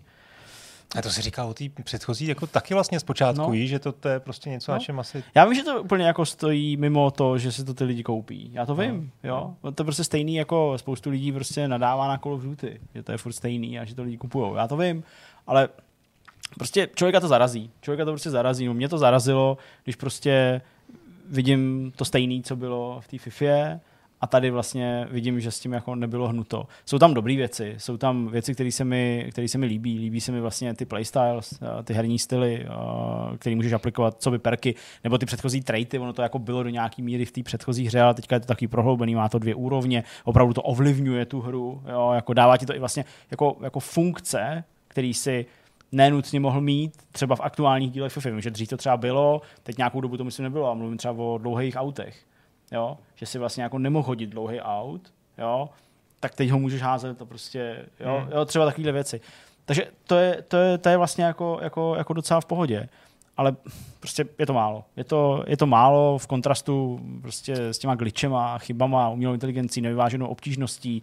Jo, prostě No, no padání net, jako, jako online hry, jo, nemožno se spojit prostě do, do hraní toho režimu klub, kluby. To znamená, když hrajou prostě eh, všichni hráči, jo, když prostě hraje jako opravdu 22 lidí, já vím, že to je těžký, ale není to první hra, která jako dává do sebe 22 lidí. Jo, prostě střílečky dáváš do sebe i třeba 100 lidí. Jo, takže udržet to pohromadě nějakým způsobem, jo, nemožnost vůbec to zapnout, tu hru, v tomhle módu. Proč tam teda je ten mód, když to nejde zapnout? Hmm. Jo? A tohle se děje i prostě u blbýho, u blbýho Ultimate týmu. Jo? Kdy prostě mám rozehranou hru, mám ji jako zapnutou, prostě zapl jsem ji v 9 večer, hraju ji, odehraju tři, tři zápasy v hudku, pak vlezu na chvilku do kariéry prostě hráče, když to recenzuju, tak hraju všechny ty módy najednou v podstatě, takže to přepínám a pak mám furt zapnutou tu hru, ještě jsem jako nevypnul, ani jsem neodešel od té konzole a za dvě hodiny pouštím znova prostě uh, Ultimate Team a při každý snaze připojit mě to hází chybu. A ne proto, že vyšel nějaký update, nebo že prostě jsem neměl aktuální soupisky stažený. Ne, všechno je v pořádku, má to být v pořádku a nejde spustit Ultimate Team. A musím ho spustit tím, že vypnu hru a zapnu hru. Jo, prostě to jsou takové věci, které si říká, že jako, to by fakt nemuselo být v téhle v tý, v tý, v téhle hře. Zvlášť, když ještě tady se snaží o, nějaký, o nějakou novou éru. Tak mě to prostě mrzí. Jako člověka, jako hráče mě to mrzí. No, to, ale ještě můžu se ptát ještě na to ute, Utko tomu říkáš. Utko, Utečko, já nevím, prostě Dobrá, tým, no. Takže co, takže ty, ty si prostě uh, spustil Utko a hraješ tam s tím nějakým základním týmem, nebo si tady něco koupil? Ne, no tak, hele, ty jako vlastně progresuješ relativně rychle, můžeš si kupovat nějaký balíky za, za prostě herní měnu, můžeš samozřejmě něco utrácet. My, my každý rok dostáváme prostě nějakou tu ultimate verzi, ve které už nějaký ty, uh, nějaký ty, nějaká ta premiová měna je. Navíc já jsem nevyčerpal všechno z loňského roku, takže jsem to automaticky zeptalo, to bylo fajn, jo. Automaticky jsem to zeptal, jestli chci přesunout tu prémiovou měnu z loňského roku do toho aktuálního ročníku, hmm. což mi přijde jako dobrý, to jsem udělal. Tady jsem měl prostě nějakých, já nevím, asi 6600, jo, takže asi vlastně 66 dolarů, jo, de facto, jo, jako, prostě jako skutečný peněz. Třeba. Takže jen tak pro srandu jsem si koupil ten nejdražší balíček, prostě, eh, o kterém jsme tady i mluvili, ten za těch asi, já nevím, 3000, eh, vlastně 30 dolarů, okay. který obsahuje prostě, já nevím, 40 karet takže jsem si vlastně jako nakoupil 80 hráče, pak jsem nějaký pojměňoval, nějaký jsem vyhrál, něco jsem odemknul, odevřel, nějakou ikonu, jo, Carlo, eh, Carlo se Pujola jsem měl, tak, eh, tak eh, jako měl jsem tým prostě zhodnocení 84, nebo mám tým 84-85, což je jako fajn, není to ten top a nejsou to ty legendy a prostě není to úplně jako ten meta balíček nebo meta tým, ale jako schopný tým, jo, jako, jako, jako v pohodě a prostě jel jsem ty divize, ale zase ten systém je stejný, prostě jako byl hmm. loni, jo, takže jenom projíždíš ty divize, posouváš se, posouváš se prostě vejš. A máš tu ty ženy? No jasně, to je normálně přímá součást. To vlastně nejde jako... jako, to, jako... to jo, ale jestli, jestli je máš jako v sestavě. Mám, to víš, no. jo. Tak hele, jako eh, Kerr, která má prostě hodnocení 91, tuším, útočnice. No já jsem právě tak... čet od nějakých profíků nebo lidí, kteří to hrajou hodně, že jako vlastně ty holky mají třeba vyšší, vyšší hodnocení, ale že jsou jako teda extrémně jako rychlí a že jako technicky ztrácejí a že vlastně na ty, když chceš být dobrý, tak vlastně stejně v té sestavě jako pak nemáš. Hele, já vlastně nevím, víš, že já nemám moc rád jako hrát hry eh, tabulkově, jo, ať už je to RPGčko, nebo třeba tady prostě sportovní hra, takže vlastně jako nepasu po nějakých meta uh, týmech, nebo eh, nevím, kde to jako leží, nevím, jaký hráči jsou ty nejlepší, upřímně, ale vlastně s hráčkama, který mám, tak uh, myslím, že jako nijak nezaostávají za těma chlapama ve smyslu takového toho jako všeobecného uh, umění, ale samozřejmě jsou menší, takže třeba vyskočí no, míň. No, no. Jo, takže třeba jako, ale zase, oni jsou menší, vyskočí míň, ale to zní, jako kdyby prostě všichni chlapy byli dvoumetrový prostě dinouši a všichni byli tak, a když prostě... si dáš tu takovouhle holku, jako, která hraje prostě na stopera, tak si myslím, že prostě to může už jako i, i na tvý úrovni to může být dost uh, trošku, ne. Určitě. Nechci říct jako. Tak tam prostě nedáš. Limitující. No, no, no, no to jsem jako proto, proto se ptám, jako, no. jak to máš v týmu. Jestli no. máš třeba na, na křídlech, ne, tak ne. jako můžou Hele, být dobrý, jako jsou rychlí. No. Jako obránci spíš prostě jako větší, urostlejší a pokud prostě mám, mám to brát na chvíli tak, že to nejsou ženy a muži, a jsou to prostě karty, které používáš v té hře, tak prostě do zádu dám vysoký uh, a no. prostě statný no. karty. Do brány taky samozřejmě. Do, jako do brány ně, taky nějakou vysokou kartu a prostě vepředu, nebo já nevím, v záloze, nebo prostě když nehraju na nějaký nakopávaný balony, tak můžu mít prostě karty no, hráčů, kteří okay, jsou okay. prostě malí, rychlí, mají nižší těžiště, obtáčí se kolem prostě obránců a tak dál. A to ty holky jako vlastně splňují stejně jako malí hráči. Hmm. Jo? Takže jako, mě, mě tohle nevadí. Jo? Já to říkám v té recenzi, prostě je nějaký subjektivní hledisko, někoho to úplně trigruje, jo, prostě a úplně hmm. to jako nesnáší. To objektivní hledisko je to, že prostě je najednou víc hráčů, eh, který se můžou skovávat v těch, v těch, v těch balíčcích a pravděpodobnost, nebo nějaká prostě statistika, pravděpodobnost toho, že prostě získáš tu tvoji kartu, kterou chceš, je o to nižší, logicky. Jo? Takže tím se jako to rozředilo, ale rozředilo by se to úplně stejně, jak kdyby tam přidali no, Českou ligu a, a, a prostě a, a tak dále. Jo? Takže mě ty, mě ty ženský nevadí, a uh, beru to prostě tak, že stejně Ultimate Team je fantasy uh, mod a ten nemá taky moc realitou nic moc podobného. Ale zase z druhé strany jako jako empaticky vnímám, že prostě hráči, kteří to hrajou, mají zcela právo uh, jako uh, mít tam prostě svoje oblíbený hráče v tom týmu a prostě, protože sledují mužský fotbal, tak jejima, uh, jejich oblíbeným hráčema jsou chlapy, tak je tam chtějí mít v pohodě. Můžou. Jo, to prostě taky, taky funguje. Takže to je, to je třeba věc, která mě jako vlastně žíly nějak netrhá, to mě ne, nějak to, jako nevadí, říkám, že... ale zase nemám ten pohled prostě, jo, jako férově do, do nějakých těch vrchních divizí nebo prostě do nějakého esportu, to, to, to jako vůbec netuším, nezjišťoval jsem to ani vlastně, jak to, jak to jako mají. No a ještě mi řekni poslední věc, možná, protože to, taky možná ten kontext asi všichni vědí, že teda se byly vypnutý všechny ty starší díly, jak mm. jsem to pořád pochopil. Takže tam není... Přestali se prodávat. Takže ta 23 není ani v uh, Game Passu. To je. To je. je. V Game Passu zůstala. 23 a 22, myslím. Dva poslední ročníky jsou i v Game Pass. To je pro ně důležitý, protože my, my prostě doma hrajeme jako Rockstarý, uh, Rockstarou FIFU, která je prostě v rámci jako mm-hmm. Game Passu. Jo. Že nemusím dávat jako dvojku za, za novou hru. No, tak nemusíš, no. Ona pak bude, nebo je v trialu, v EA Play, na PC, jo, v EA Play tam je, ale jako... takže tam je celá vlastně za předplatný a zase prostě někdy v příštím roce bych řekl tak na přelomu jara tak ale ta už zase pak bude hmm. má klasicky jako plná verze v EA Play. Aspoň, prostě. že to jsem neviděl, že právě aspoň, že teda je Game Pass, jo, jo, to je super. No. To je dobrý. Zaznělo tady dost kritiky, dost takového jako možná spíš zklamání nebo nenaplněných hmm. ambic. Co to teda říká vedle toho o NHL? Hmm. Protože NHL 24 samozřejmě slibovalo některé novinky, ale nelákalo na nějaké revoluční změny, troufnu si říct a Hlavně tady nebylo to symbolické očekávání hráčů pojící se s nějakým přejmenováním, hmm. který tady není Jasně. zapotřebí, nedávalo by ani smysl žádný. Co to ale říká o té hře, která je technologicky i z pohledu na prostě lajka, jako jsem já, nesrovnatelně zastaralá. Hmm. Tak co to říká o tom NHL? Přestože samozřejmě hmm. chápu, že z něj i do něj teče adekvátně k tomu mnohem méně peněz. No, já myslím, že to je odpověď vlastně na všechno. Uh, říkáme to každý rok a vlastně je to čím dál tím víc křiklavější. No ten rozdíl se rozšiřuje. Strašně, protože prostě dokud ta hra neprojde nějakou komplexnější změnou, engine, zase prostě takový ty věci, které jako změní i ty zaběhlé postupy v zásadě, hmm. když takhle řeknu. Jakože to vlastně mimo děk nechtěně autory donutí udělat znova i nějaké věci, no. že, protože udělat úplně nové animace. Hmm. Ne už vzít animace z loňského hmm. roku, trochu je jako přeleštit a dát je do toho aktuálního. Ne, jako udělat je znovu, protože hmm. prostě už nemám ty geometrické data, nemůžu je použít, musím udělat prostě úplně nový. Hmm. Jo? Takže logicky nebudou stejný. Jo? Tak dokud to neprojde nějakou takovou komplexní změnou, tak si myslím, že to bude jako furt horší a horší a horší a horší. Oni na to můžou vršit nějaký nové funkce a prvky, jako to letos udělali. Nějaký prostě přepracovaný ovládání a prostě uh, nějaký kličky další a tak dál. To oni jako udělat můžou. Můžou udělat i ty jako drobné změny typu zvyšující se únava, narůstající tlak, nějaký atributy na pozadí, které se ti trochu zvyšují a soupeři zase adekvátně snižují. Ale to je prostě bolest to je jako bolest. A bolest je to hrát, bolest je to kupovat, bolest je to recenzovat, protože ten progres je tak strašně malý a ty vlastně jako čelíš tý, těm všem objektivním jako věcem, mm. jako je to jediná vlastně hokejová hra tady, takže nemají tu konkurenci a nemusí prostě jako se nějak bičovat k nějakým lepším výkonu. A ty zároveň Ani jako vlastně nemůžou, nemáš volbu. Nema, ty nemáš volbu, chceš to hrát, chceš to mít aktuální, tak jako nemáš moc na výběr. Teď ano, ty prachy to asi negeneruje takový, no, logicky negeneruje to takový, jako, jako generuje fotbal, takže logicky se do toho žádný prachy navíc prostě pumpovat nebudou. A jsi prostě v kruhu a ve spirále, hmm. jo, někdo během toho streamu, z vašeho pohledu minulý týden, říkal, proč si nedají pauzu, proč to tři roky přesne, jako nepřestanou vydávat a celý to nepředělají, no protože když to nevydají za rok a zase za rok, tak zase nebudou mít ty prachy, no, díky nemůžou, kterým to, to vůbec dovolit, tlačí no. furt dopředu, jo, takže to je tak strašně bolestivá situace, jo, že jako z toho není možná ani jako cesta ven, protože já si myslím, no, že... Nemůže to v nejhorším případě vyústit i v to, že jednou to NHL jako nebude vycházet, jo. protože se nenajde ani dost těch zákazníků, aby to poplatilo ten meziroční vývoj?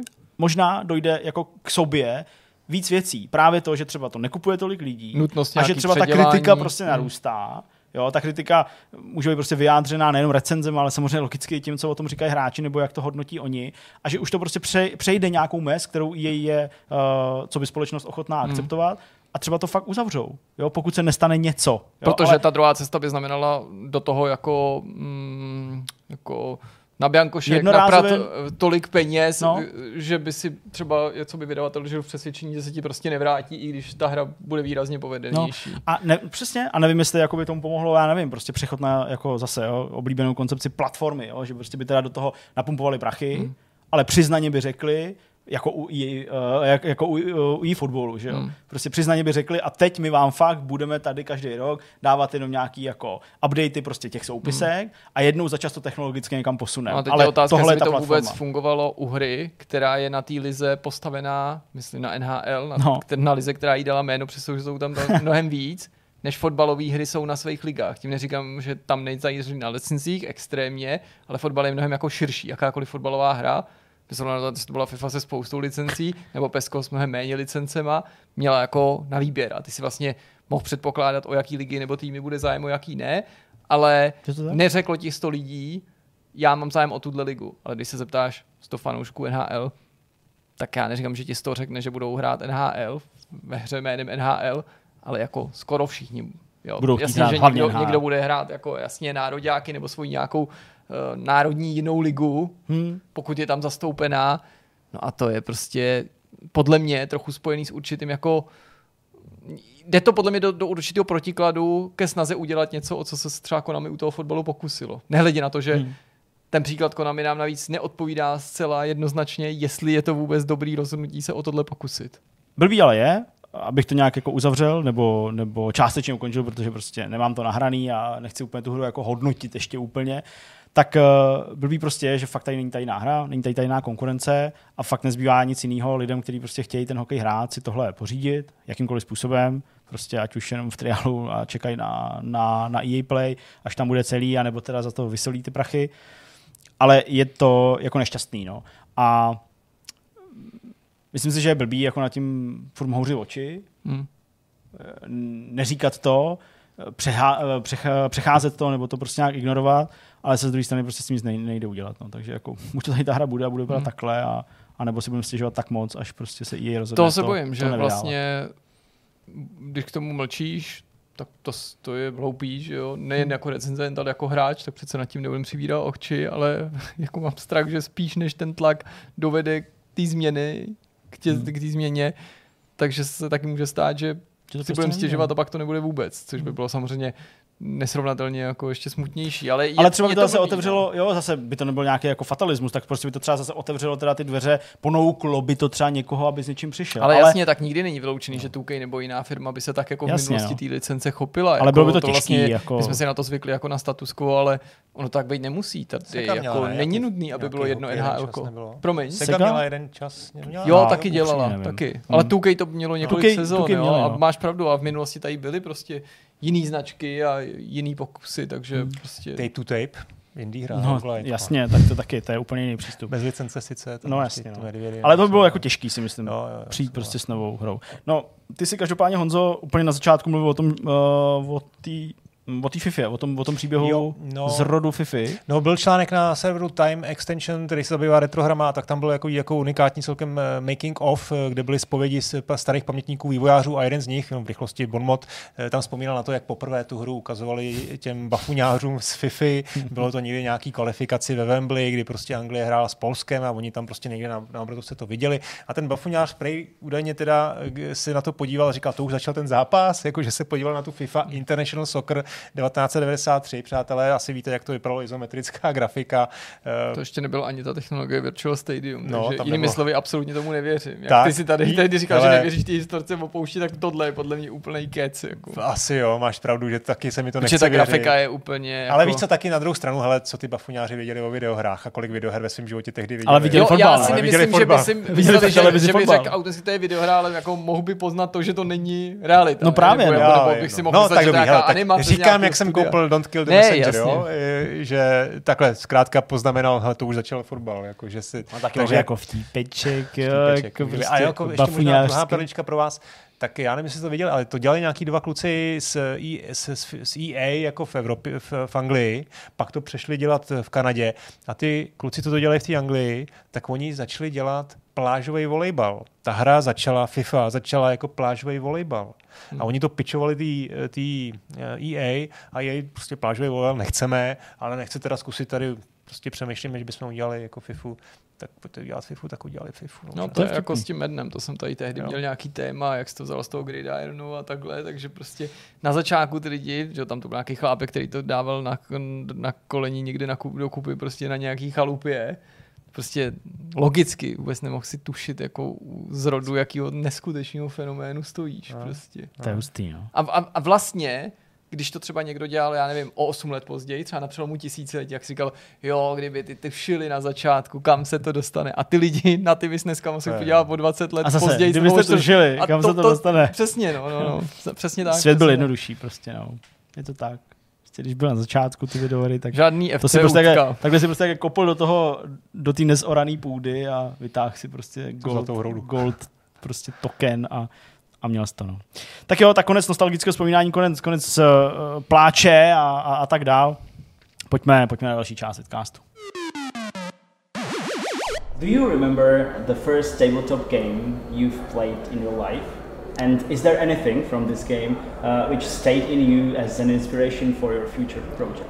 Well, the first tabletop game I probably played was Shoots and Ladders or, you know, Parcheesi or something, so I don't know if that qualifies. Uh, the first hobby game I played uh, might have been Ogre from Steve Jackson Games. Uh, and I don't know that that's influenced me much uh, as a developer, but uh, I ended up getting a job at Steve Jackson Games, so I guess it, it set me up on, on my career path. Uh, so it, it, had some influence, yeah. Hmm. You've said today that for game developers it is, it is necessary to find some mentors. Uh, who inspires you? Oh, I've, I've been so lucky. I, I haven't just found people who inspired me uh, and whose work resonates with me. I, have I've actually been able to work with all of my mentors. Uh, the first one was Steve Jackson, um, not the one who did the, the Choose Your Own Adventure books. That's, that's a different Steve Jackson than the one I worked for. Um, but Steve taught me uh, a ton about design, about flowcharting single player adventures, and um, you know how to you know in, involve players uh, at a deep and meaningful level through play, and uh, he he did a lot for me. Um, and then uh, a little bit later on, uh, I got to work with Richard Garriott, uh, who who's best known for the Ultima games And uh, I, I, think of that as, you know, if Steve was my, my undergraduate education in game design, uh, Richard was my graduate degree. Uh, he, he taught me uh, a ton. I mean, notably that there were significant differences between tabletop games and, and digital games, even though there are some similarities, obviously, and, and there are things that, that do or, or can be uh, carried over. Um, Richard taught me about the differences, uh, and, and that was a really powerful lesson. Could you please uh, more evaluate uh, about the differences about, uh, I mean, like in tabletop games and, and video games? There are a lot of differences between uh, tabletop and digital games. Um, notably, uh, in tabletop games, uh, players players are free to create content. in role-playing games, they they continually confound their game master. It's you know half the fun is doing something that puts the game master on the spot, having to make something up on the fly to to deal with what players uh, want to do. Uh, I've been trying to get that into digital games for a long time, but haven't quite succeeded yet. Uh, so there's there's that difference. You know, the players are, can be more involved in the creative process than in tabletop than in digital games. The other one is um, I think of of uh, digital games as as a, a very uh, literal medium. Like if if you don't include it as a developer, if you don't put something in the game, it, it can't happen. and uh, in, in a, the tabletop world, you can leave out critical combat tables, you can have a rule that doesn't work, you can have sentences that are just completely eliminated from the rules, and players will still find a way to make it work. Uh, in a digital game, the game just crashes. You know, I've seen I've seen games broken because there was one text letter, one letter left out of a line of code. I mean, it's a very, very literal medium uh, on the digital side. Have you ever had in your in your head uh, some great idea, a great thought about some dream video game, and then you realize that you are not able to do the game because of the technology or any other barrier? I have so many ideas that the the uh, you know the the state of the art won't allow us to make yet. Um, I, have I've always wanted to do. Uh, what I call the one block role playing game, where we, we just take one city block and simulate everything. you know, every character has a story, every object is interactive. Uh, we tell a thousand stories just on one city block. Um, and no one's been foolish enough to give me the money to try to make that, and I have no idea how to make it work. Um, but that's, that's a dream that's out there somewhere. Um, but it happens all the time. I mean, uh, on every game, you you know, I always try to do something that no one's done before uh, because it's just funny to try. Not funny.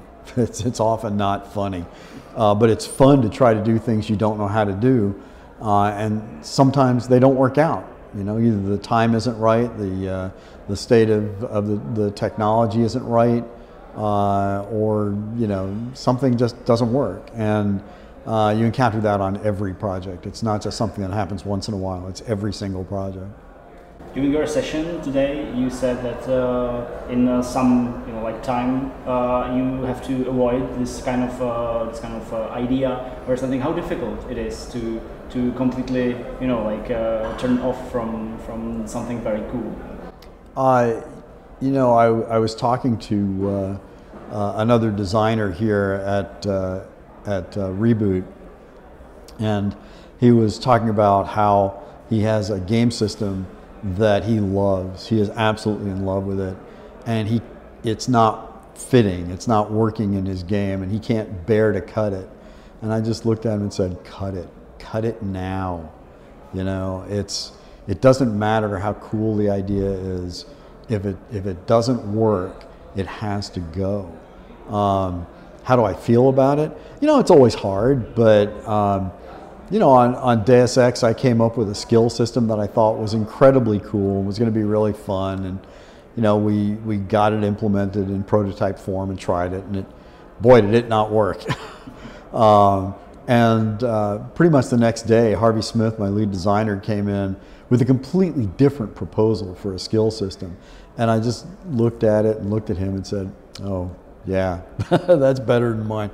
Uh, so you just have to you have to live with it. Um, it's a, a part of uh, the creative process that you come up with stuff. It doesn't work, you cut it. According to you, um, what's the biggest differences in video games and making video games if you compare days you became a developer and nowadays? Is it the technology more or the way we tell stories or you tell stories? Um, almost everything is different in, in between uh, the time I started and, and today in, in some sense. Um, we have simulation tools that we, we just couldn't even dream of. Uh, when I started, uh, our color palette was green. That's it. You know, we were thrilled when we got 16 colors uh, and 256. Oh my gosh. Uh, I remember when uh, when we saw the first CD, CD-ROM at Origin, we, we held it up. It was like, you know, the apes in 2001, you know, worshiping the monolith. We just held it up and looked at it and said, no one will ever fill one of these. And of course, now that's a silly thing to have said. Um, so hardware has changed dramatically. Um, but uh, the from a from a I was going to say from a design standpoint, but from a desire standpoint, nothing's changed. I'm still trying to do the same thing I was trying to do, which is you know empower players to tell their own stories uh, or engage in a dialogue with me uh, as we tell stories together. So in that sense, nothing has changed, and uh, the design philosophy is is still the same. Um, the other thing that's changed, obviously, is team size and uh, and budget.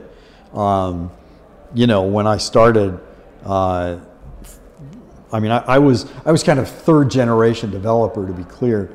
Uh, you know, I wasn't I was never the one person alone making a game guy. But when I started, a, a big team was ten people, um, and so communication was pretty easy, and uh, maintaining a consistent vision was pretty easy. And my last project, Epic Mickey The Power of Two, I had 800 people working on it 200 internally and 617 locations around the world. I think I had as many producers on that project as I have people making System Shock 3 now. Uh, so, certainly, team size and budget and communication problems and the need for structure, uh, all of that has changed completely. The, the, the methods of development have changed completely. And not always for the better. Is it easier to do game, to make games nowadays or back then? Well, with 2020 hindsight, it, it was hard to make them back then. We always thought uh, it was insanely hard. And I used to talk to movie guys and say, you know, what we do is so much harder than what you do. Uh, and um, it's just way harder now. uh, player expectations are so high uh, and teams are getting to be so big. Uh, it's just it's a whole different world, and, and making games is much harder now than it used to be. We are really interested in uh, Epic Mickey, uh, and my first question about this topic is how did you get involved with uh, Disney? Uh, how I got involved with Disney is kind of an interesting story. Well, interesting to me anyway. Um, I was I was out. I had just done a startup. I'd started Junction Point and I was out pitching every publisher I could think of uh, on an epic fantasy role playing game called Sleeping Giants and a project I was working on with John Woo called uh, Ninja Gold and a modern, uh, well, a near future science fiction game uh, called Necessary Evil, which was basically Deus Ex with the serial numbers filed off. Um, and uh, my agent, I had an agent at the time uh, said, we should go talk to Disney. And I just looked at him and said, Disney's not going to be interested in these, you know, M-rated games. They're just, it's not what they do. And he said, oh, let's talk to them anyway. So to make a long story short, I, uh, I went in, I pitched them on Sleeping Giants, Ninja Gold, and Necessary Evil, and sure enough, they weren't interested. And in fact, I saw all these executives in the room. They were looking down at their, at their phones and tapping away, and it looked like they were just texting people, and I was really mad because I knew that was what was going to happen. But it turned out that what they were doing was texting each other uh, and asking if they should pitch me on the idea of doing a Mickey Mouse game. And, and that's what they did. Basically, they asked me if I, would be interested in doing a, a licensed Disney game. And I told them, yeah, give me, give me the ducks, give me Scrooge and Donald and the nephews, and, uh, or uh, give me uh, Night Stalker, which was an ABC television show at the time. Uh, Disney owned ABC. Um, you know, basically it was the monster of the week, and I've always wanted to do that kind of game too. Uh, and they said, well, what about Mickey Mouse? And I just said, who, who would say no to working with the most recognizable icon on planet Earth? And then they said, well, and they were kind of sheepish about it. You know, it's like, well, we have, we have an idea. Do you mind if we pitch it to you? And they're going, Disney is asking if they can pitch me on a title. And I said, sure. And they showed me this, this PowerPoint presentation, and it was genius. It was absolute genius. Um, and uh, they said, You don't have to do any of this. You don't have to take any of this. And I just looked at them and I said, You just gave me an acorn. You gave me a seed. You didn't give me a full game. I'm going to grow that acorn into an oak tree and uh, I, I had to do it. Uh, so there were still some elements of, of that original proposal. Uh, a bunch of interns came up with it, uh, and some elements made it all the way to the end. A lot of it was new and original with me and the team, but uh, that proposal was genius, and I was thrilled to use it as a foundation for what we did. Is it true that uh, some of your colleagues left your studio when you told them your next project will be Epic Mickey? It's absolutely true that I lost some resources when when I came back to the studio and said, we're not making uh, an epic fantasy role playing game, a modern day ninja game, or a near future science fiction game, we're making a Mickey Mouse game. Uh, I, I really did lose my best uh, level designer uh, and my lead writer. Um, but, you know, my, my level designer came to me and said, I make shooters. It's what I love, it's what I do. And my writer came to me and said, I don't think I can find that Disney voice. I don't, I don't have that in my skill set. And uh, so them leaving was the right thing to do. You know, we stayed friends. Um, and uh, the, the project uh, and they uh, benefited from it. I think some of your hardcore fans were also very, very surprised when you announced the project in 2009. Did you feel any concerns, fears, or pressure about their reactions to the new game? I certainly took a lot of, uh, well, I got a lot of grief, let's just put it that way, uh, from, from a lot of fans about doing a Mickey Mouse game. I heard the words sellout a lot. Um, did I feel pressured by that? No, not really. Um, you know, I, I have a particular philosophy of design and and a, a, thing I think is important. I mean, empowering players and creating unique experiences, them creating unique experiences is, is what I really care about, and um, asking players to grapple with, with big questions. And I knew I could do all of that in the context of a Mickey Mouse game. Uh, and in fact, I thought I could kind of sneak that philosophy in uh, into a game like Epic Mickey and attract a much larger audience with it, expose normal human beings to the idea of, uh, of immersive simulation and shared authorship uh, because I had Mickey Mouse. He was like my secret weapon. And it worked out. Uh, Epic Mickey was by far the best selling game I've ever worked on, uh, and people got it. A lot of hardcore gamers didn't.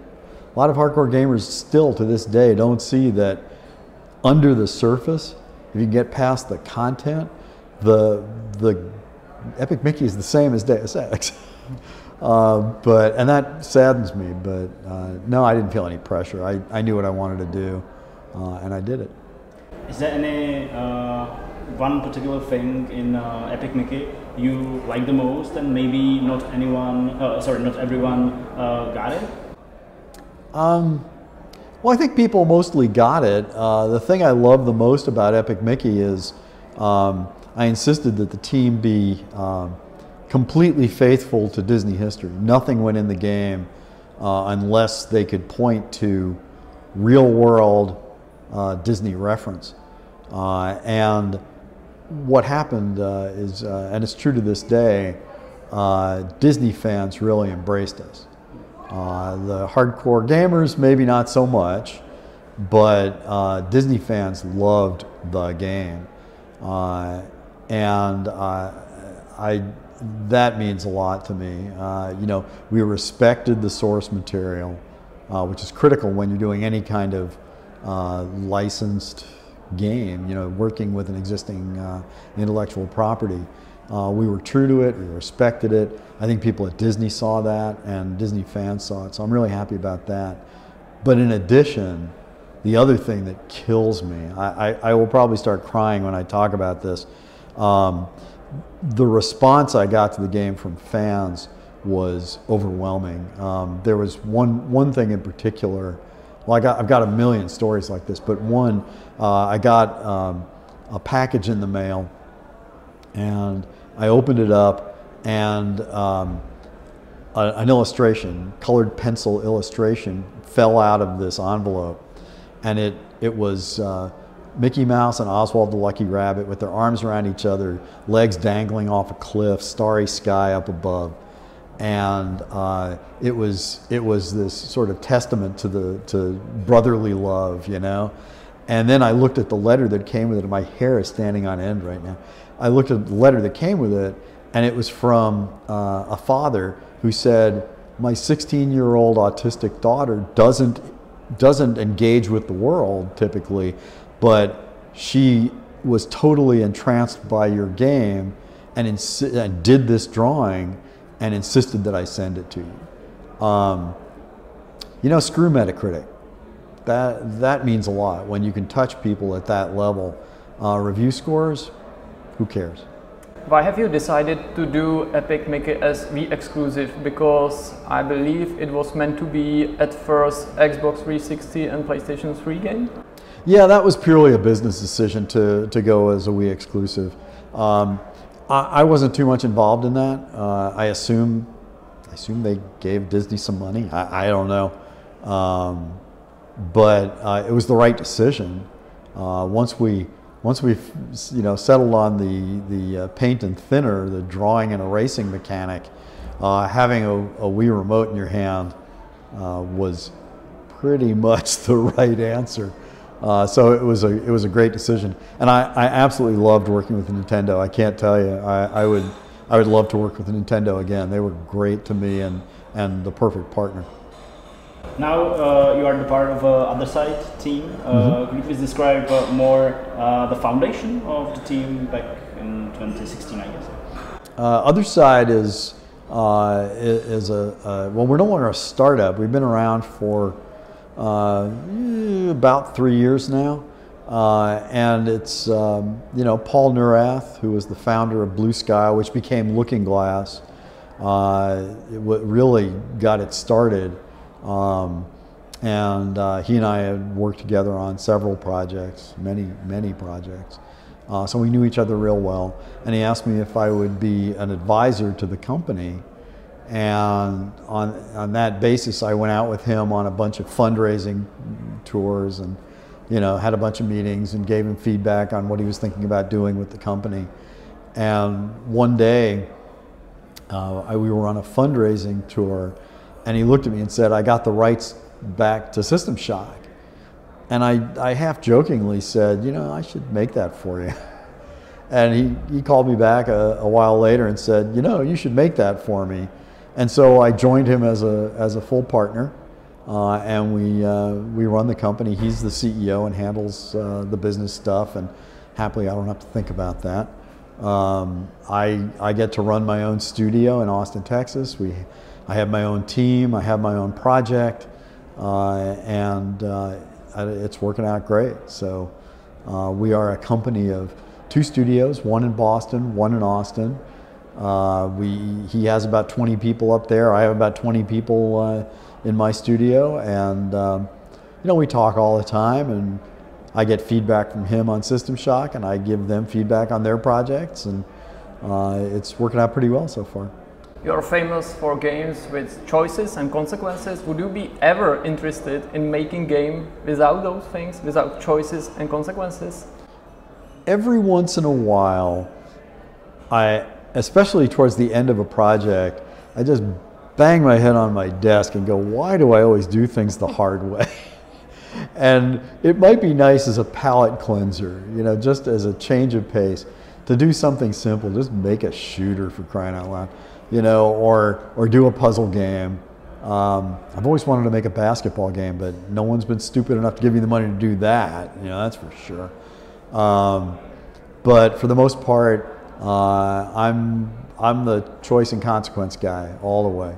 Uh, and if, if it ever comes to the point where I can't make that kind of game, uh, I'm going to stop making games. Okay, so maybe last question, what's uh, on your horizon uh, now, maybe after System Shock, or everything is now System Shock 3? What's on the horizon after System Shock 3? Well, we're, we're certainly thinking about uh, how we keep people engaged in that world and with our stories and our, our characters. So I think it's safe to say you'll see some downloadable content, surprise, surprise. And, um, you know, we're already thinking about System Shock 4.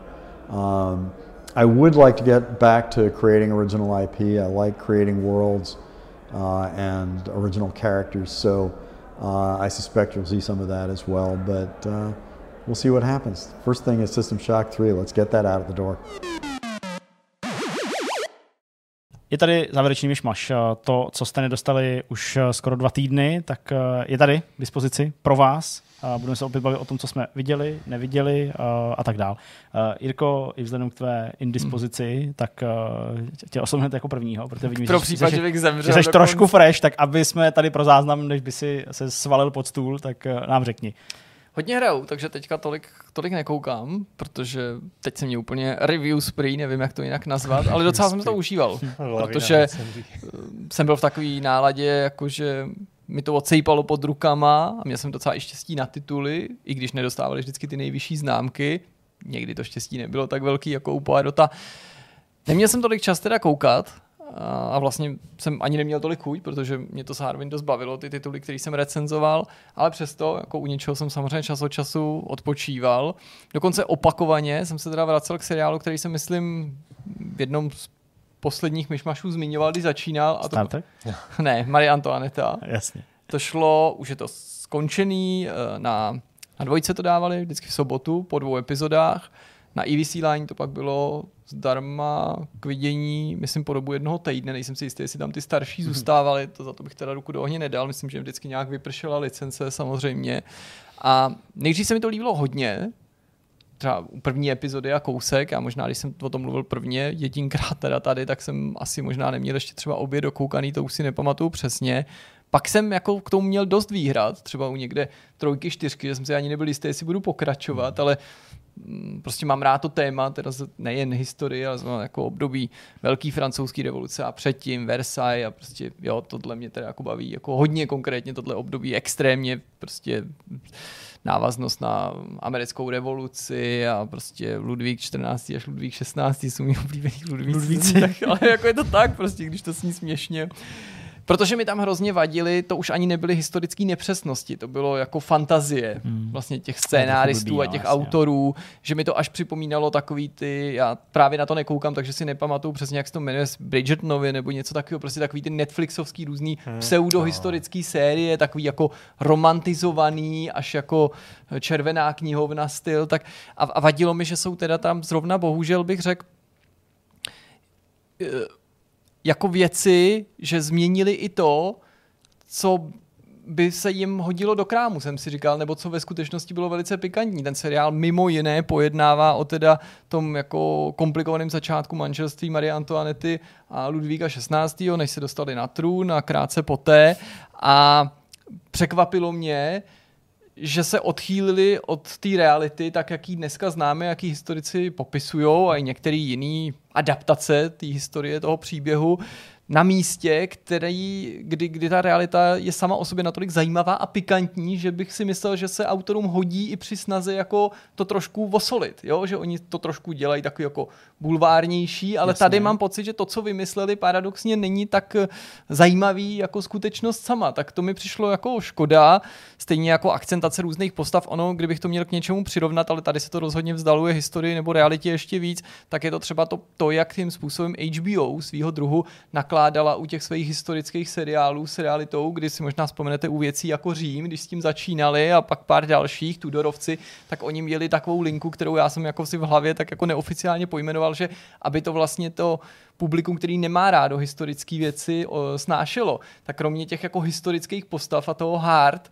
tam bylo vždycky jako nějaký lidi v pozadí, jo? nějaký služebnictvo nebo nějaká jako nižší šlechta podle toho, o jaký šlo seriál, kde si mohli vlastně úplně vymýšlet. Hmm. A tady u té Mario Antoinette se vlastně tam jsou tyhle ty light věci taky, ale oni je naroubovali na ty jako historické postavy, jejichž jako blbý, chování známe do značné míry. Samozřejmě jako neexistují žádný zápisy toho, co si povídali, ale jo, je to jako uh, konec 18. století a vlastně pokud se o to nezajímáte, tak by vás překvapilo, jak máme doopravdy docela jako přesnou představu o tom, jak ty lidi žili, než jako, že bychom se jenom toho Jasně. museli nějak dohadovat, že ta doba už je zdokumentovaná docela dobře. No, zkrátka, dokoukal jsem to, mm. pak jsem se prostě k tomu jako vrátil, nebo přišlo mi to fajn. A tohle jsem se přesto nějak musel přenést, překousnul jsem to, protože pořád to má docela hezkou výpravu. Je to moderní seriál, byl natočený v loňském roce, ta produkce a tak zjevně netrpěla nedostatkem peněz, vzniklo to v nějaký francouzsko-britský koprodukci, myslím, že i Němci nebo Rakušani se na tom podíleli, Kanál Plus a tak. Má to docela pěkný mezinárodní obsazení, herce tedy jako neznám, nejsou to asi žádný celebrity, když jako někdo mohl je vidět někde jinde, ale líbí se mi, že se snažili uh, tu národní linku třeba držet, jo, kdo odkud pochází, Rakušan a tak dál, to je jako docela hezky takový jako zdůrazněný, byť je ten seriál u nás dabovaný, takže nemůžeš ocenit třeba jako přízvuky, přízvuky nebo, a podobně, ale dubbing je mimochodem docela dobrý, jo, třeba prostě mm, dobře vytipovaný hlasy, jo, docela jako i známých herců, mm, teď vlastně si, si to, myslím, že Marie Terezy dabuje ne Marie Antoinetu, skutečně to jí matku, Marie Terezy, že tam dabuje Eliška Balcerová je to, je to prostě strašně známý hlas český, nejsem si úplně Mám jistý. to hledat? Nebo to... Klidně se můžeš podívat, není to super důležitý, ale na dubbingu, na dubbing foru to určitě bude. Takže ta Marie Terezia, ta tam má zavěle dobře obsazený Josef II, brat, mm-hmm. syn z Marie Terezie a bratr Marie Antoinette. To je velmi zajímavý, tento herce jsem si pak ještě musel dohledat, ten mě zaujal. Zase podobně jako u jiných adaptací trochu se potýkají s tím, že samozřejmě ta herečka je výrazně starší, než by ta Marie Antoinette na začátku měla být, ale vzhledem k tomu, že to pro bude jí hrát nějakou dobu. No a na co jsem byl zvědavý, já jsem si záměrně na začátku o tom seriálu nezjišťoval, jak dlouhý období bude pokrývat. A zpočátku jsem říkal, hele, 8 epizod, to jsem věděl, že to bude mít 8 dílů a nějak to odsejpalo. Jsem říkal, to by mohlo být zajímavý, protože podle toho, jak to plyne ten děj, to bychom se mohli dostat až do jako skutečně období té revoluce a zejména jako po vypuknutí revoluce a jejich sesazení i do toho období, kdy ona vlastně byla jako internovaná, že jo, zavřená, ale nebylo ještě zdaleka rozhodnuto o tom, že skončí prostě na gilotině. A naopak pak se to tempo strašně zpomalilo, což mě trochu jako zklamalo. I se to začalo víc utápět v těchto těch jako pletkách a pletichách dvorských, až trochu absurdních, přestože, jak říkám, realita sama o sobě stála za to. A nakonec ten seriál skončil jako vlastně mnohem dřív, nedostali jsme se tak daleko, jak jsem doufal. Objeví se tam, to není žádný spoiler, prostě Benjamin Franklin, to mi udělalo radost. Vlastně Francie začne podporovat americkou revoluci, válku za nezávislost, prostě snahu osvobodit se od britské koruny, docela jako super, i když tohle je teda úplně jako vedlejší motiv, protože tam jde hlavně o to, to prostě nejde říct jinak, kdo s kým šuká, protože i tohle je tam prostě prezentovaný na tom, jako, eh, na, tom, na tomhle tom leitmotivu tak trochu. A tak jsem pak jako byl rád, že jsem eh, to jako dokoukal a že jsem se podíval, jestli se náhodou nechystá nějaká druhá sezona, protože jsem viděl nějaký potenciál pro pokračování a ta se chystá, ta prý byla potvrzená jo. už někdy na jaře loňského roku, tak. takže na to se určitě, určitě rád podívám, ale je potřeba k tomu přistupovat tak, že to není jako historicky přesný. Je to slovní spojení historicky přesný, jako je e, nešťastný. Je to, je, to, je to potřeba brát jako takovou jako pohádkovou interpretaci těch osudů. A to je něco, co obvykle nesleduju a, a spíš to kritizuju, ale tady jsem prostě tomu trochu jako podlech, protože mě prostě jako bavily pořád ty postavy, i když jako jsem musel odolávat jako tím pokušením eh, do toho vstupovat a jako Kristýně vysvětlovat, že prostě tak to fakt nebylo. Fimoza eh, je třeba hrála eh, roli prostě v nekonzumovaném manželství a tak prostě a takovýhle. Ale jako není to nic, jako že jděte si to teď hned pustit, ale s určitýma výhradama bych to opatrně mohl i doporučit. No. Uh, Marie Antoinetu mluví Hanna Kusněrová. No, ale myslím tu matku Marie Terezy. Uh, Marie Terezy mluví Eliška Balcerová, to no. řekl dobře. Uh, Josefa II. mluví Jan Maxián. Mm-hmm. A pak nevím, kdo tě ještě zajímal. No, Ludvíka prostě... Další jsem nemenoval, ale to... Jasně, prostě... uh, Ludvíka 16. mluví Daniel Krejčík a 15. Mm, mm. mluví Igor Bareš. Ten je dobrý, no. Ten hmm. je taky dobrý. To, hmm. to se musí nechat. I ta, i ta postava je taková, jako... Jo, tam, jo, tam se mi to líbilo. I možná proto, že ten... mluví Bohdan Tuma, prosím tě. Tam myslím, nikdo. že člověče nemluví. To je, tak, to je taky prostě to přesně je... který ho si vždycky všimnu, takže prostě... To je prostě... a myslím, že tam nikoho nemluví. No, jako minimálně tady v tom seznamu není, no, takže asi... No teďka to vypadalo všechno nadějně, ty jo, a teď... Že by se na to hmm. podíval vy taky. Kvůli Já jsem dneska autem, když jsem měl na nádraží v Plzni, tak jsem poslouchal poslouchám prostě nějaký rádio, poslouchal jsem asi Evropu 2 jsem poslouchal dneska a byla tam v předělech reklama na Alzu mm-hmm. a Bohdan Tuma v té reklamě měl dvojroli normálně prostě mluvil Mluví Záka. a toho medvěda. A ještě nějakýho, asi to je medvěd, protože no, já to, to, to jde v televizi, aha, já, tak to, já, to, to, taky to, já, to já právě zase jako v televizi jsem to neviděl, takže, takže jsem to jako neviděl, co to je, myslím, že to prostě nějaký pán, přesně on mluví jako, oho, no, jo, jsem hlasem, no, jasně, tak to je medvídek. Tak to jsem říkal, no tak jo, ty, on si vystačí. tak to, je, to bylo drahý tak, asi. Tak, tak, tak, to, se mi, to se mi líbilo, to bylo, to bylo vtipný, no. Uh, máš ještě něco? To druhý už vezmu hopem, protože jsem mluvil díl, než jsem myslel. Muž, který stál v cestě, nechal jsem se znovu nalákat na předplatný Voja. To není věc, která vznikla pro Voju, alespoň pokud je mi známo, je to prostě film, který je na Voju, je na Voju a měl tam premiéru, tak to jsem si musel předplatit, protože to je film uh, o Františku Kríglovi, je to vlastně, je to vlastně to, o čem pojednává mnou několikrát doporučovaná epizoda seriálu Český století. Musíme se dohodnout o roce 68, ale je to roztažnější, to znamená, začíná to dřív, později to končí to později a je to zaměřený právě na toho Krígla, mm. ale pojednává to i o všech ostatních ústavách. Já jsem si původně myslel, že to budeme třeba sledovat jenom z pohledu toho Krígla, ale tak to není. Uh, není to špatný, ale bohužel to není tak dobrý, jak by to mohlo být. Prostě to český století, ta epizoda, musíme se dohodnout, nastavila laťku které to musí, jo, je to, uh, příliš vysoko svým způsobem, protože přestože tady by mohlo být na tom pravděpodobně víc peněz do té produkce, nepochybně víc času, tak český století je mnohem přesnější, už jsem o tom jako mluvil jo, jo. a tady jako prostě tu, tu, tu, tu explicitnost, tu pregnantnost musím jako ocenit. Tady to vypadá, že jsou určitý věci, které si tak jako jsou jako romantizovaný nebo prostě hmm. dobarvený. A zvláštní je, že Český století je televizní projekt, ale skoro vypadá jako film a tohle je film a místy jistý situace spíš evokují, jako kdyby to vzniklo jenom pro televizi, jako kdyby to nemělo tak velkou ambici. Ale vůbec to nechci jako schazovat, protože prostě to český století bylo mimořádný i obsazením, volbou těch herců, pokud to máte nakoukaný, tak se budete třeba jako hůř směřovat s některými tady postavama nebo představitelema, protože tam byli prostě fantasticky vytipovaný. Ale ty, co tam vybrali, vlastně taky dělají jako super práci a taky jako nejsou to. A konkrétně teda ten Kriegel, to hraje Tomáš Tepfer, který jsem si vůbec do té role neuměl představit. Jako vůbec prostě. Není můj ani oblíbenec, ani proti němu nic nemám, ale prostě ne, nedokázal jsem se ho spojit s takovouhle rolí, takovouhle postavou a hraje to jako velmi dobře a vypadá, jako kdyby mu z voka vypad, jo, jakože to je úplně jako, to je fakt super prostě. Ale třeba Smrkovský, to je podle mě super zajímavá postava, super důležitá toho období Pražského jara a samozřejmě srpna 68 a ten mi přijde, že tady jako zaniká trošičku, což, což je škoda. Ale třeba postava uh, prezidenta Svobody, která byla v českém století úplně vynikající, tak tady jako mi přijde o horší, ale zase jako docela dost zajímavý, takže prostě No. Já jsem na tu fotku, já porovnával jsem to jako Že to je hustý, co? Jako je to já hustý. jsem měl trailer, já jsem na to taky chystám. Jako, jako, jako, Rozhodně jako... Dobře, no. no. Ty máš. No oni hrozně dělají ty vlasy, že jo, když ti prostě... Jo, jako určitě, nasi... no, ten účes je on hodně. Jako, on je nemá takhle slezlý, že jo, ten firmista. Ne, ne, ne, ne. No, takže jako když tě prostě zakryjou a udělají Ale on jako... i jako jinak jako dobře mluví, tak jak to mám rád, jo, tak jo. jako je to vlastně ten, toto, o čem jsme tady mluvili třeba v českém století a o té bílé labuti, nebo jak se to jmenuje, že, že prostě tady je to, ten jazyk je tady zase jako třeba vystižený, jako myslím tím nejen jako slova, fajn. ale dikce, způsob toho vystupování, je to jako taky je na tom odvedená dobrá práce, jenom prostě, když seš jako úchyl na historii, tak se ti prostě líbí ten pedantský přístup toho českého století, takový ten až jako dokudrama, zatímco tohle je spíš jako film, který prostě chce ten příběh srozumitelně a zajímavě odvyprávět i lidem, který prostě se už po deseti minutách debaty prostě v českém století, která je třeba poměrně statická a začnou jako vošívat. Přestože mm. český století to dělá božsky, jo, a jako já bych se v tom nenašel v tomhle popisu, ale umím si představit, že pro někoho je český století jako těžký svým způsobem, ne na pochopení, ale těžký jako k usledování, tak třeba tohle pro ně bude uh, s, s, jako ko, snažší skonzumovat. Hmm. Dobrý, tak jo, co ty Honzo?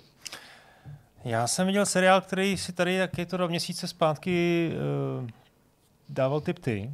Akorát si dával takovým dost zvláštním způsobem, že jsi tam tady referoval o scéně eh, s vytíráním ah, zadku. Tak to je dobrá, ne? dobrá. Takže jsem si měsíc počkal. A jsem se, to? pak jsem se bral odvahu a dal jsem to, binžnul jsem to za víkend. Celý Dobrý, seriál. No, musím říct, jo. Je to hodně japonský. nakonec? No jasně. No, je, trochu to nakonec Bylo to Žák Sumo se to jmenuje? Uh, myslím, že jo. jo. Tak nějak, no. A je to na Netflixu, je to japonský seriál. Ty vlastně ten seriál je jako pro mě hrozně těžko uchopitelný a myslím, že jsi to říkal. V podstatě bych se asi opakoval, eh, jenom v rychlosti. Přijde mi, že na některých místech je to fakt jako nechutný, až to sledovat. Je to jako bolestivý, když, bol... když tam vidíš ty spocený těla, Přesně. prostě ty jak zasky. Jak válej jak tam prostě... v tom, v tom, v té v hlíně, v tom, no. v, tom, v tom prachu, jak se tam válí Ale i, jsou špinaví, i, tak to mě i, úplně... I, I, ten způsob, jak oni spolu komunikujou hmm. obyčejně, je vlastně, to je nějaká to je nějaká parodie, protože takhle prostě přece ani Japonci spolu nemůžou mluvit, jo? že to je myslím, nějaký jako zvláštní, ne, ne, ne, podle mě ne, to, to prostě tam čem? No, obyčejně spolu mluví telefonický rozhovor a oni na sebe řvou a ta maminka jeho prostě, která tam má tak maminka, milence. Tak maminka je blázen, která je prostě blázen, jako no, je to všechno takový jako karikovaný, jo. Je to přijde karikovaný, japonský umírá karikovaný. její manžel a ano, otec přemýšlím hrdiny, nad tím, jo, prostě. přemýšlím nad tím celou dobu, jestli to není opravdu jako, to je Japonsko, to je prostě jako ujetý japonsky, ale ne, jako vzpomněl jsem si pak na nějaké jako japonské věci, filmy, co jsem viděl, takhle pro ní tam prostě nemůžou jako existovat. To Hele, a věc. jak na tebe eh, působila ta redakce toho sportovního nějakého deníku? To prostě bylo, když jsem koukal na redakci jak z osmdesátek. Že to bylo takový zvláštní. Jo, no tak hele, tam byly ty zvláštní momenty. To je třeba, to byl seriál jako o, o nějakým jako asi jako vrcholovým turnaji eh, v Sumu a teď jsi tam viděl záběry do, do hlediště, kde sedělo pár lidí. Jo, oni tam vlastně zpracovávali fakt nějaký jako jeden z velkých turnajů v Sumu, kde teda hmm, jako se To byl jako jarní turnaj, to ani a, nebyl ten hlavní. No ale takže tam, to jsou jako, rozumíš, tam seděli prostě pár diváků. Prostě Pak tohle bylo, tohle bylo fakt, teda no, hodně, jako. taky tam nebylo jako plno. Bylo, bylo tam, tam pár řád, bylo to fakt jako, já bych čekal, že se to bude odehrávat v nějakým obrovským svatostánku, jo, rozumím té tradici, všechno, ale tohle jako byly zvláštní a myslím si, že ta interpretace je vlastně podobná s tím, s tím, um, s, s, s tou redakcí, jo, že to bylo fakt jako někde jako divně jako pře, pře, přepálený, no. Ale vlastně na, to je jedna věc, jo, hmm. že na, to jsou věci, na které jsem se jako pozastavoval, ty zadky byly fakt jako Zadky hustý, vej. hustý. Ty záběry na to. to prostě... žraní, jak oni tam jako žerou, vole, fakt to, jako nechutný. To jak jí, veď, strašně no. rychle, jako prostě úplně, jako... No. Další prostě, jo, prostě nechutný, a, fakt jo, nechutný. A pak jako proti tomu, rejži, proti prostě. tomu tam jsou vlastně hrozně hezký momenty. Já, já jsem chvilku měl na, na jazyku slovo jako feel good, že to je jako a má až takovýhle momenty, ale to, to asi je špatná interpretace. Spíš jsem chtěl Něco říct, jako že... Blue. Něco jako Blue, přesně. Akorát víc hoven. Ale ne, prostě furt tě to drží, jsi, při, jsi vlastně magnetem jako připálený k té obrazovce a máš jako tendenci i přes ty zadky, přes ty spocený těla obrovský, přes ty nechutnosti, máš jako z toho vlastně dobrý pocit z toho to sledovat. Jo. A něco tě přitom přitahuje. A je pravda, že ke konci ten příběh má fakt jako zajímavě, je zajímavě, eh, zajímavě prostě vedený. a třeba konec, který vůbec nechci jako spojovat, a kterých takovýhle konec v jiných seriálech by mě fakt jako naštval a tady jsem z něj byl jako opravdu jako nadšený. jsem byl trochu zklamaný. Jo, tak hmm. jako mě to docela nadchlo. No, ale dobře. Takže tak žít, jsem rád, že to... žák sumo, žák, fakt jako, možná by se Jirko líbilo, tak to zkus. A druhou věc, kterou jsem viděl na, na Netflixu, je Beckham, to je včera hmm. nový dokument, čtyřidílný o Davidu Beckhamovi. A tak jsme, celý, Už to plní bulváry. V třetího, no. Já jsem ještě vůbec ne to. No. Už se z toho vypisují články, jak, jak, jak těžko jo. překonávali krizi, když prostě se svojí asistentkou uh, před 20 lety. Tohle jsem tam třeba neviděl, no ještě, to je asi na tom konci. Ale eh, hele, třeba první 10 minut jsem si říkal, to ne, to, tohle to nedám, to nemůžu vydržet, to vypnu prostě. Protože? Pro, protože to vypadalo prostě mluvící hlavy, rodina jenom, jako jo, že to je takový domluvený uh, a byl tam Romeo. Nebyl tam vůbec nic, nic, jako, nic jako nápaditýho, žádný nápad v těch dokumentech, který, nebo nějaký spojení třeba i s, s, tou, s těma skutečnýma záběry, ale pak se to nějak jako posulo mm. a bylo to super. Eh, co třeba jako řeknu, takový, jako těžko spojovat, protože se bavíme o skutečný jako skutečný kariéře někoho, tak ale co, si, co je známá věc je, že se mu stalo něco na tom, na tom šampionátu světovým, on tam vlastně dostal červenou kartu, všichni to na něj, jako, všichni to na něj... Všichni, uh, no, 98 možná. Ve Francii už? No. Aha, uh, tak on tam dostal červenou kartu, někdy prostě v, v, s Argentínou hráli, prostě vypjatý zápas, podle mě tu kartu ani neměl dostat, bylo to prostě přísná karta, ale budíš. No a potom ta Anglie mu dávala totálně to sežrat, on dostával na všech, na vše prostě já nevím, půl roku, nebo možná i díl, na všech zápasech dostával strašně jako pokouřit. A tam jsou jako momenty... A to nebyly sociální sítě. No, za, za druhý. A tam jsou jako momenty, které mě fakt dostali třeba, když ta Viktorie Beckham tam pak řekne, ona teda tam, to se mi tak líbilo, že přiznala, mě fotbal nezajímá. Vůbec mě nezajímá ani teď, mě jenom prostě zajímá, že tam běhá můj manžel, prostě tak mě to baví. A, ale jako nekoukám na nic jiného. A ona tam vyprávěla, jak, jak, eh, to snad tady ani nemůžu říct, co jako skandovali na ní, když byla na tom, na tom, to na tom zápase. Řekni, to přežil. Viktoria Beckham ho má v zadku. Něco takového. Jako, Koho? Tak, no, jako Beckhama, že jo.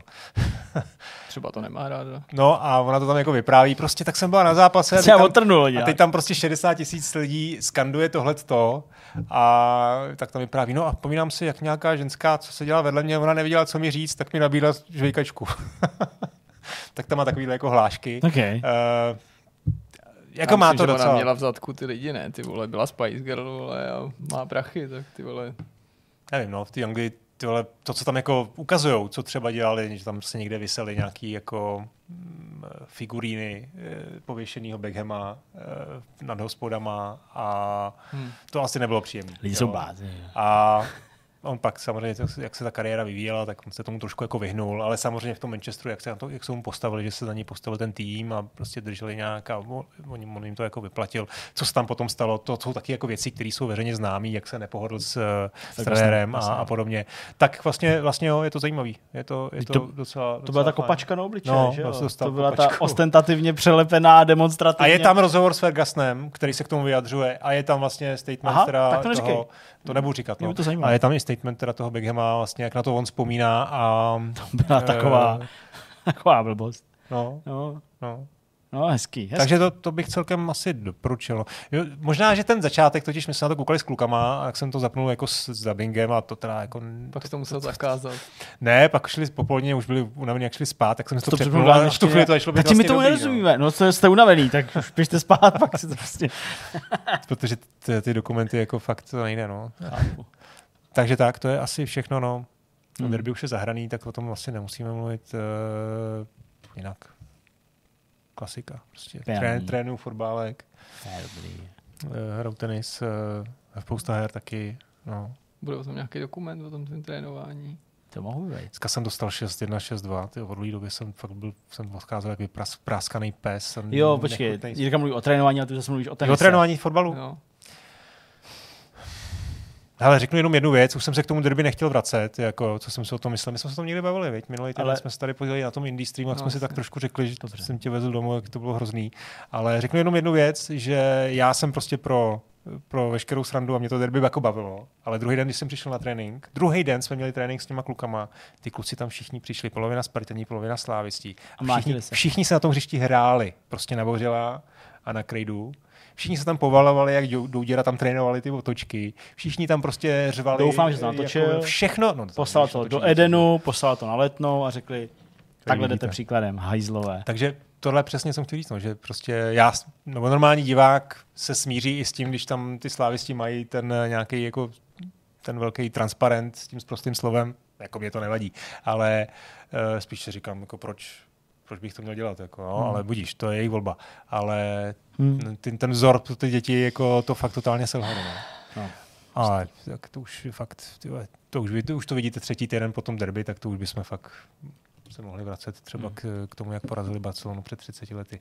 Co máš ty? Povídej. No, já teďka jsem v takový módu, kdy vlastně sleduju jako kulisu, uh, sleduju jako kulisu, to zní divně, veď, ale pouštím si jako kulisu nějaký filmy se sluchátkama, pobíhám po spodním patře našeho domu, Aha. téměř večer co večer, a odklízím eh, věci, které tam nanosila Leontína a zůstaly tam bordel, protože uh, my čekáme druhý dítě, to jsem vlastně neříkal. Wow. A tak to je poprvé odhalení. To je poprvé odhalení.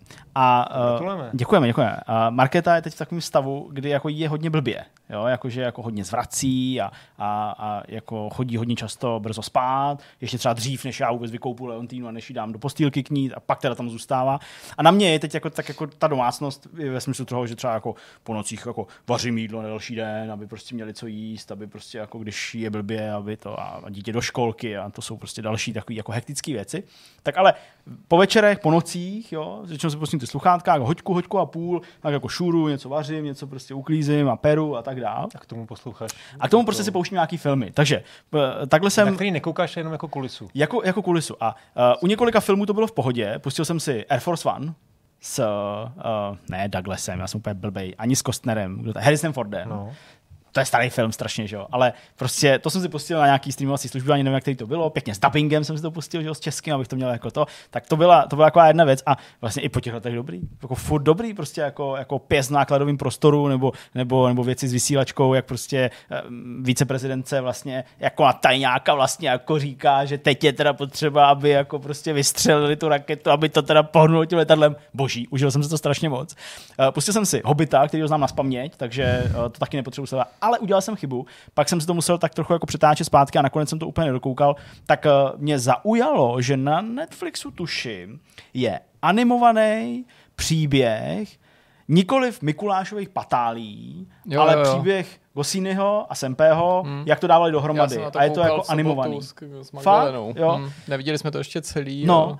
A vlastně se mi to docela líbilo. Přišlo mi to docela fajn. Hmm. Možná mi to přišlo takový jako místama takový trochu strohý a dost z rychlíku, vlastně třeba pro lidi, kteří jako moc neví, ale vlastně takový to postupný jako nabalování těch kámošů a, a jo, jako kdo hmm. to vlastně bude, jo, ten, koho budou teda zpracovávat v těch, v těch kreslených příbězích tak to se mi vlastně docela líbilo. To mi, to mi přišlo jako, jako docela pěkný a pokud třeba znáte až ten výsledek té práce a zajímá vás, kdo to byli, ty dva pánové, Gostciny a Sempe, který tam na těch knihách máme všichni napsaný červeným písmem nebo já nevím jakým a, a vlastně nás asi zajímali vždycky, když jsme byli malí méně než, než prostě Mikuláš a Celestín a, a tak dál tak uh, to docela doporučuju. To se mi vlastně docela, docela se mi to líbilo. Přišlo mi to docela, docela pěkný.